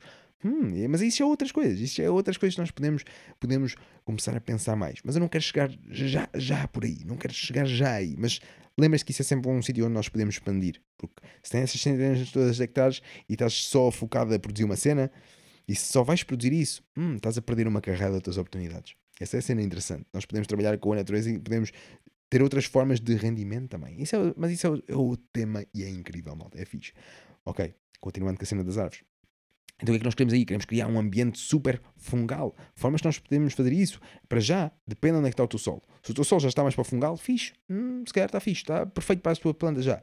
Mas se ainda não está, está bem no início da sucessão, ok, então vamos começar a trabalhar esse solo para depois colocarmos essas plantas lá e para criarmos ali o melhor ambiente para, para a nossa árvore crescer e quanto melhor essa árvore crescer, mais rapidamente vais ter a tua produção desses, desses fungos, porque ao estás a dar o melhor ambiente para, para a árvore crescer, isso significa que também estás a dar o melhor ambiente para esse fungo micorriza que trabalha com essa árvore crescer também. Percebes a cena? Tão simples como isto, malta. Mas é difícil, mas é simples. Um, mas yeah, depois é isto, malta. É, esta é a cena, esta é cena fácil, fácil, mas depois a forma como nós dispomos as árvores já depende uh, se nós queremos usar coisas mais regenerativas ou não. Depois, yeah, depois já existe N, N fatores diferentes aqui em, em jogo. Essa é que é a cena. E até, por exemplo, existem certos fungos. Imagina, yeah, imagina um fungo. Yeah, imagina isto. Isto também é importante, malta, perceberem isto. Perceberem isto ou, ou, terem esta perspectiva também. E vamos acabar agora mesmo em breve, malta. Tenho medo. Mas perceberem esta perspectiva também de que certos fungos, que existem mais no início da sucessão ecológica. Sim, os solos são mais dominados por bactérias. Sim. Mas também existem fungos. E alguns desses fungos dão cogumelos. E alguns desses cogumelos são comestíveis. E alguns desses cogumelos, sendo comestíveis, também são super bons para nós comermos e a malta quer comprá-los. Hum, mas isso significa que esse solo está mais para o início da sucessão. E por si a natureza quer sempre andar um bocadinho para a frente. Mas se nós queremos, queremos cultivar este, este cogumelo que está, imagina, no segundo passo, de, este fungo que está, imagina, no segundo passo da sucessão ecológica, e existem cinco pelo menos, se nós queremos cultivar este, então temos que arranjar forma de que a natureza não avance para a frente, não é? Hum, isso é interessante. Então, se, se esse é o nosso objetivo, é este cogumelo, então nós temos que arranjar formas de que a natureza se mantenha aqui neste, neste espaço e não evolua para a frente. Porque ao evoluir para a frente, os, as condições do sol vão mudar e já não vão ser benéficas àquele, àquele fungo, vão ser benéficas a outros. Por isso, temos aí duas coisas. Podemos aceitar a mudança e ajustar-nos conforme as coisas vão mudando. Ok, agora já não consigo produzir este fungo, mas eu já sabia que isto ia acontecer, por isso comecei logo a preparar o, o meu solo para produzir boletos ou o rei que for, ou outro fungo qualquer que precise de, de, de, um solo mais fungal, do solo que esteja no próximo, no próximo estágio da sucessão ecológica.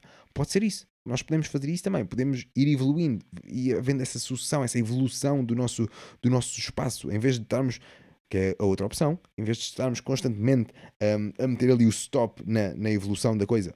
Se bem que isso também pode acontecer e não quer dizer que não haja técnicas regenerativas para aí, mas depois lá está, tudo, tudo depende de cada caso é um caso. Essa é, é a grande verdade, malta. Mas essa é uma, uma possibilidade também, sem dúvida. Yeah, também é uma possibilidade, é pararmos ali. E, por exemplo, pararmos ali o coisa, é imagina que o Sol começava a avançar numa coisa e nós, ok, nós precisamos de calçar aqui um distúrbio, um abanão, para que, hum, não, isto aqui não, não evolua. E por vezes é isso que, que nós precisamos fazer. Seja, por exemplo, imagina o Sol está a começar a evoluir e nós, oh, ok, se isto evoluir mais, este fungo já não vai ser benéfico para ele. Por isso podemos, podemos fazer o quê? Podemos passar aqui os animais por um bocadinho mais tempo a causar aqui um distúrbio e... Uh, a dar aqui um, um, um, passinho atrás, um bocadinho aqui na sucessão e depois, mas não tanto atrás que nós cavaquemos tudo, não, só, só o suficiente para que nós consigamos manter este, este sistema sustentável. Não queremos regenerar, queremos apenas que ele fique sustentável, mas não queremos estragar. Queremos que ele se mantenha aqui. Ok, essa pode ser uma solução. Mas tudo depende do que, é que nós queremos. Essa que é a grande cena, malta. Mas, yeah, malta, espero que tenham gostado aqui desta introdução aqui um bocadinho aos fungos e cogumelos. Acho que falámos aqui de temas bastante interessantes. Eu não quero tornar isto aqui boeda maçudo e existe tanto mais que nós podemos falar. Nós podemos falar de, de que o, o elemento de que esses fungos são feitos é super resistente, malta. Aquilo é feito de quitina. Acho que esse é o, esse é o material. Deixa-me ver aqui rapidamente. Mas acho que esse é o, Uh, o material, que é o mesmo, o mesmo material que compõe os esqueletos dos, dos, dos caravelhos, por exemplo, aquela carapaça super rija, estão a ver isso? Aquela carapaça super rija dos caravelhos, os fungos são assim. Eles parecem super frágeis, mas nós conseguimos parti-los super rapidamente. Ah, mas eles são super rijos. Aquela cena é boa da rija, malta. Isso é super interessante, não é? Pensa nisso. Pesquisem mais por isso. Pesquisem também pelo, por. Um, que eu ainda há bocado acho que não falei, mas há fungos a comerem naves espaciais. Lá no espaço, yeah, há fungos a comer aquilo. Há fungos a comer o quartzo que, que divide a nave, parte de dentro da nave, da parte de fora. E isso não é tão bom para os astronautas que lá estão. Mas pesquisem por isso, vocês vão gostar de ver fungos a comer naves espaciais. Ou, ou não sei bem como é que vocês vão pesquisar por isso, mas deixa eu ver aqui rapidamente. Fungos, naves espaciais. Só posto estas três palavrinhas. Ya, yeah, Ponham estas três palavrinhas e vocês vão encontrar aqui uma carrada de coisas. Até um, um, um artigo aqui de 2019 da, do Diário de Notícias que está a dizer assim: a estação especial está repleta de fungos e e depois a dizer outra coisa, que eu não, pronto, não acaba aqui de dizer tudo. Mas pesquisem por isso, é super interessante. Pesquisem por fungos, se quiserem aprender a produzir os seus próprios cogumelos, cogumelos ostra, que é o que nós ensinamos na nossa Escola das Soluções, vocês também podem aprender. O link está aí em cima, na, na em cima, aí na descrição. Mas se vocês forem a escola das soluções.com, escola das soluções.com, uma vez mais só para acabar escola das soluções.com. Se vocês forem lá, tem esse curso de, de produzirem cogumelos cogumelos ostra e podem fazê-los em casa sem grandes tecnologias, é super fácil. Lá ensino-vos cada passo, tintim tintim, o que é que vocês precisam, que condições é que vocês precisam dar para vocês terem a maior taxa de sucesso possível. Porque nem sempre corre bem, essa é a cena. E quando não corre bem é porque nós fizemos algo mal. A culpa é sempre uh, nossa, da nossa ação ali. Por isso, yeah, se vocês quiserem aprender a, a produzir os vossos próprios cogumelos, nós temos lá esses, esses vídeos, está aí na descrição alguns. E, e também temos lá mais cursos, malta. Se vocês quiserem também usar regenerar solos, por exemplo, temos lá agora um curso que é de hortas bio e regenerativas, que basicamente nós ensinamos a, a, produzir alimentos de uma forma de uma forma biológica no sentido de que trabalha com vida, bio é igual a vida, por isso nós queremos ter ali uma horta que trabalha com vida, um sistema vivo e que não só seja um sistema vivo que esteja estagnado, mas seja um, um, um sistema vivo que se auto-arranje, que se, que se torne melhor a cada colheita. E isso é o que nós queremos ali. E para isso nós precisamos trabalhar com fungos, precisamos trabalhar com bactérias e com outras coisas que nós falámos também aqui. Por isso, também quiseres aprender isso, também temos lá isso tudo, temos lá mais coisas, temos lá, podes aprender a fazer composto, seja um composto mais bacterial ou fungal, como nós falamos aqui. Imagina que tu queres usar queres produzir coisas mais no final da solução ecológica, coisas que gostam de solos mais fungais, árvores, essas coisas todas. Então, se calhar queres, queres ter um composto mais para o fungal, isso vai te ajudar mais. Aprenda a fazê-lo. Nós lá ensinamos como é que tu podes tornar um composto mais para o fungal ou mais para o bacterial. E tu, nós, nós ensinamos lá essa porra toda. E depois também podes, podes aprender a fazer extratos de composto e chás de composto. Também é fixe. E, e para o caso de crescer plantas, por exemplo, uh, carvão ativado também pode ser uma cena interessante para tu poderes crescer árvores melhores. Pode ser uma cena interessante, é uma outra tecnologia bastante interessante. Há tantas coisas, malta, e nós temos lá uma carregada de possíveis soluções que tu podes aprender para te tornares tu também num solucionador. E essa é que é a cena, malta. Por isso já sabem, torna-te numa solução, torna-te num solucionador, torna-te alguém que, que encontra soluções e as pratica em vez de apenas apontar os dedos àquilo que, que acha que está errado. Porque lembrem-se, o primeiro local que nós devemos apontar o dedo é para nós próprios e, e começarmos a tornar-nos nós numa solução. Essa é que é a cena, malta. Por isso, torna-te uma solução. Muito obrigado por estares aí. Espero que tenham gostado e, e é tudo, malta. Por isso, até para a semana e, e é. Tchau. Fiquem bem. tchau, tchau. Uh! Este é o show do Val. Este é o show do Val.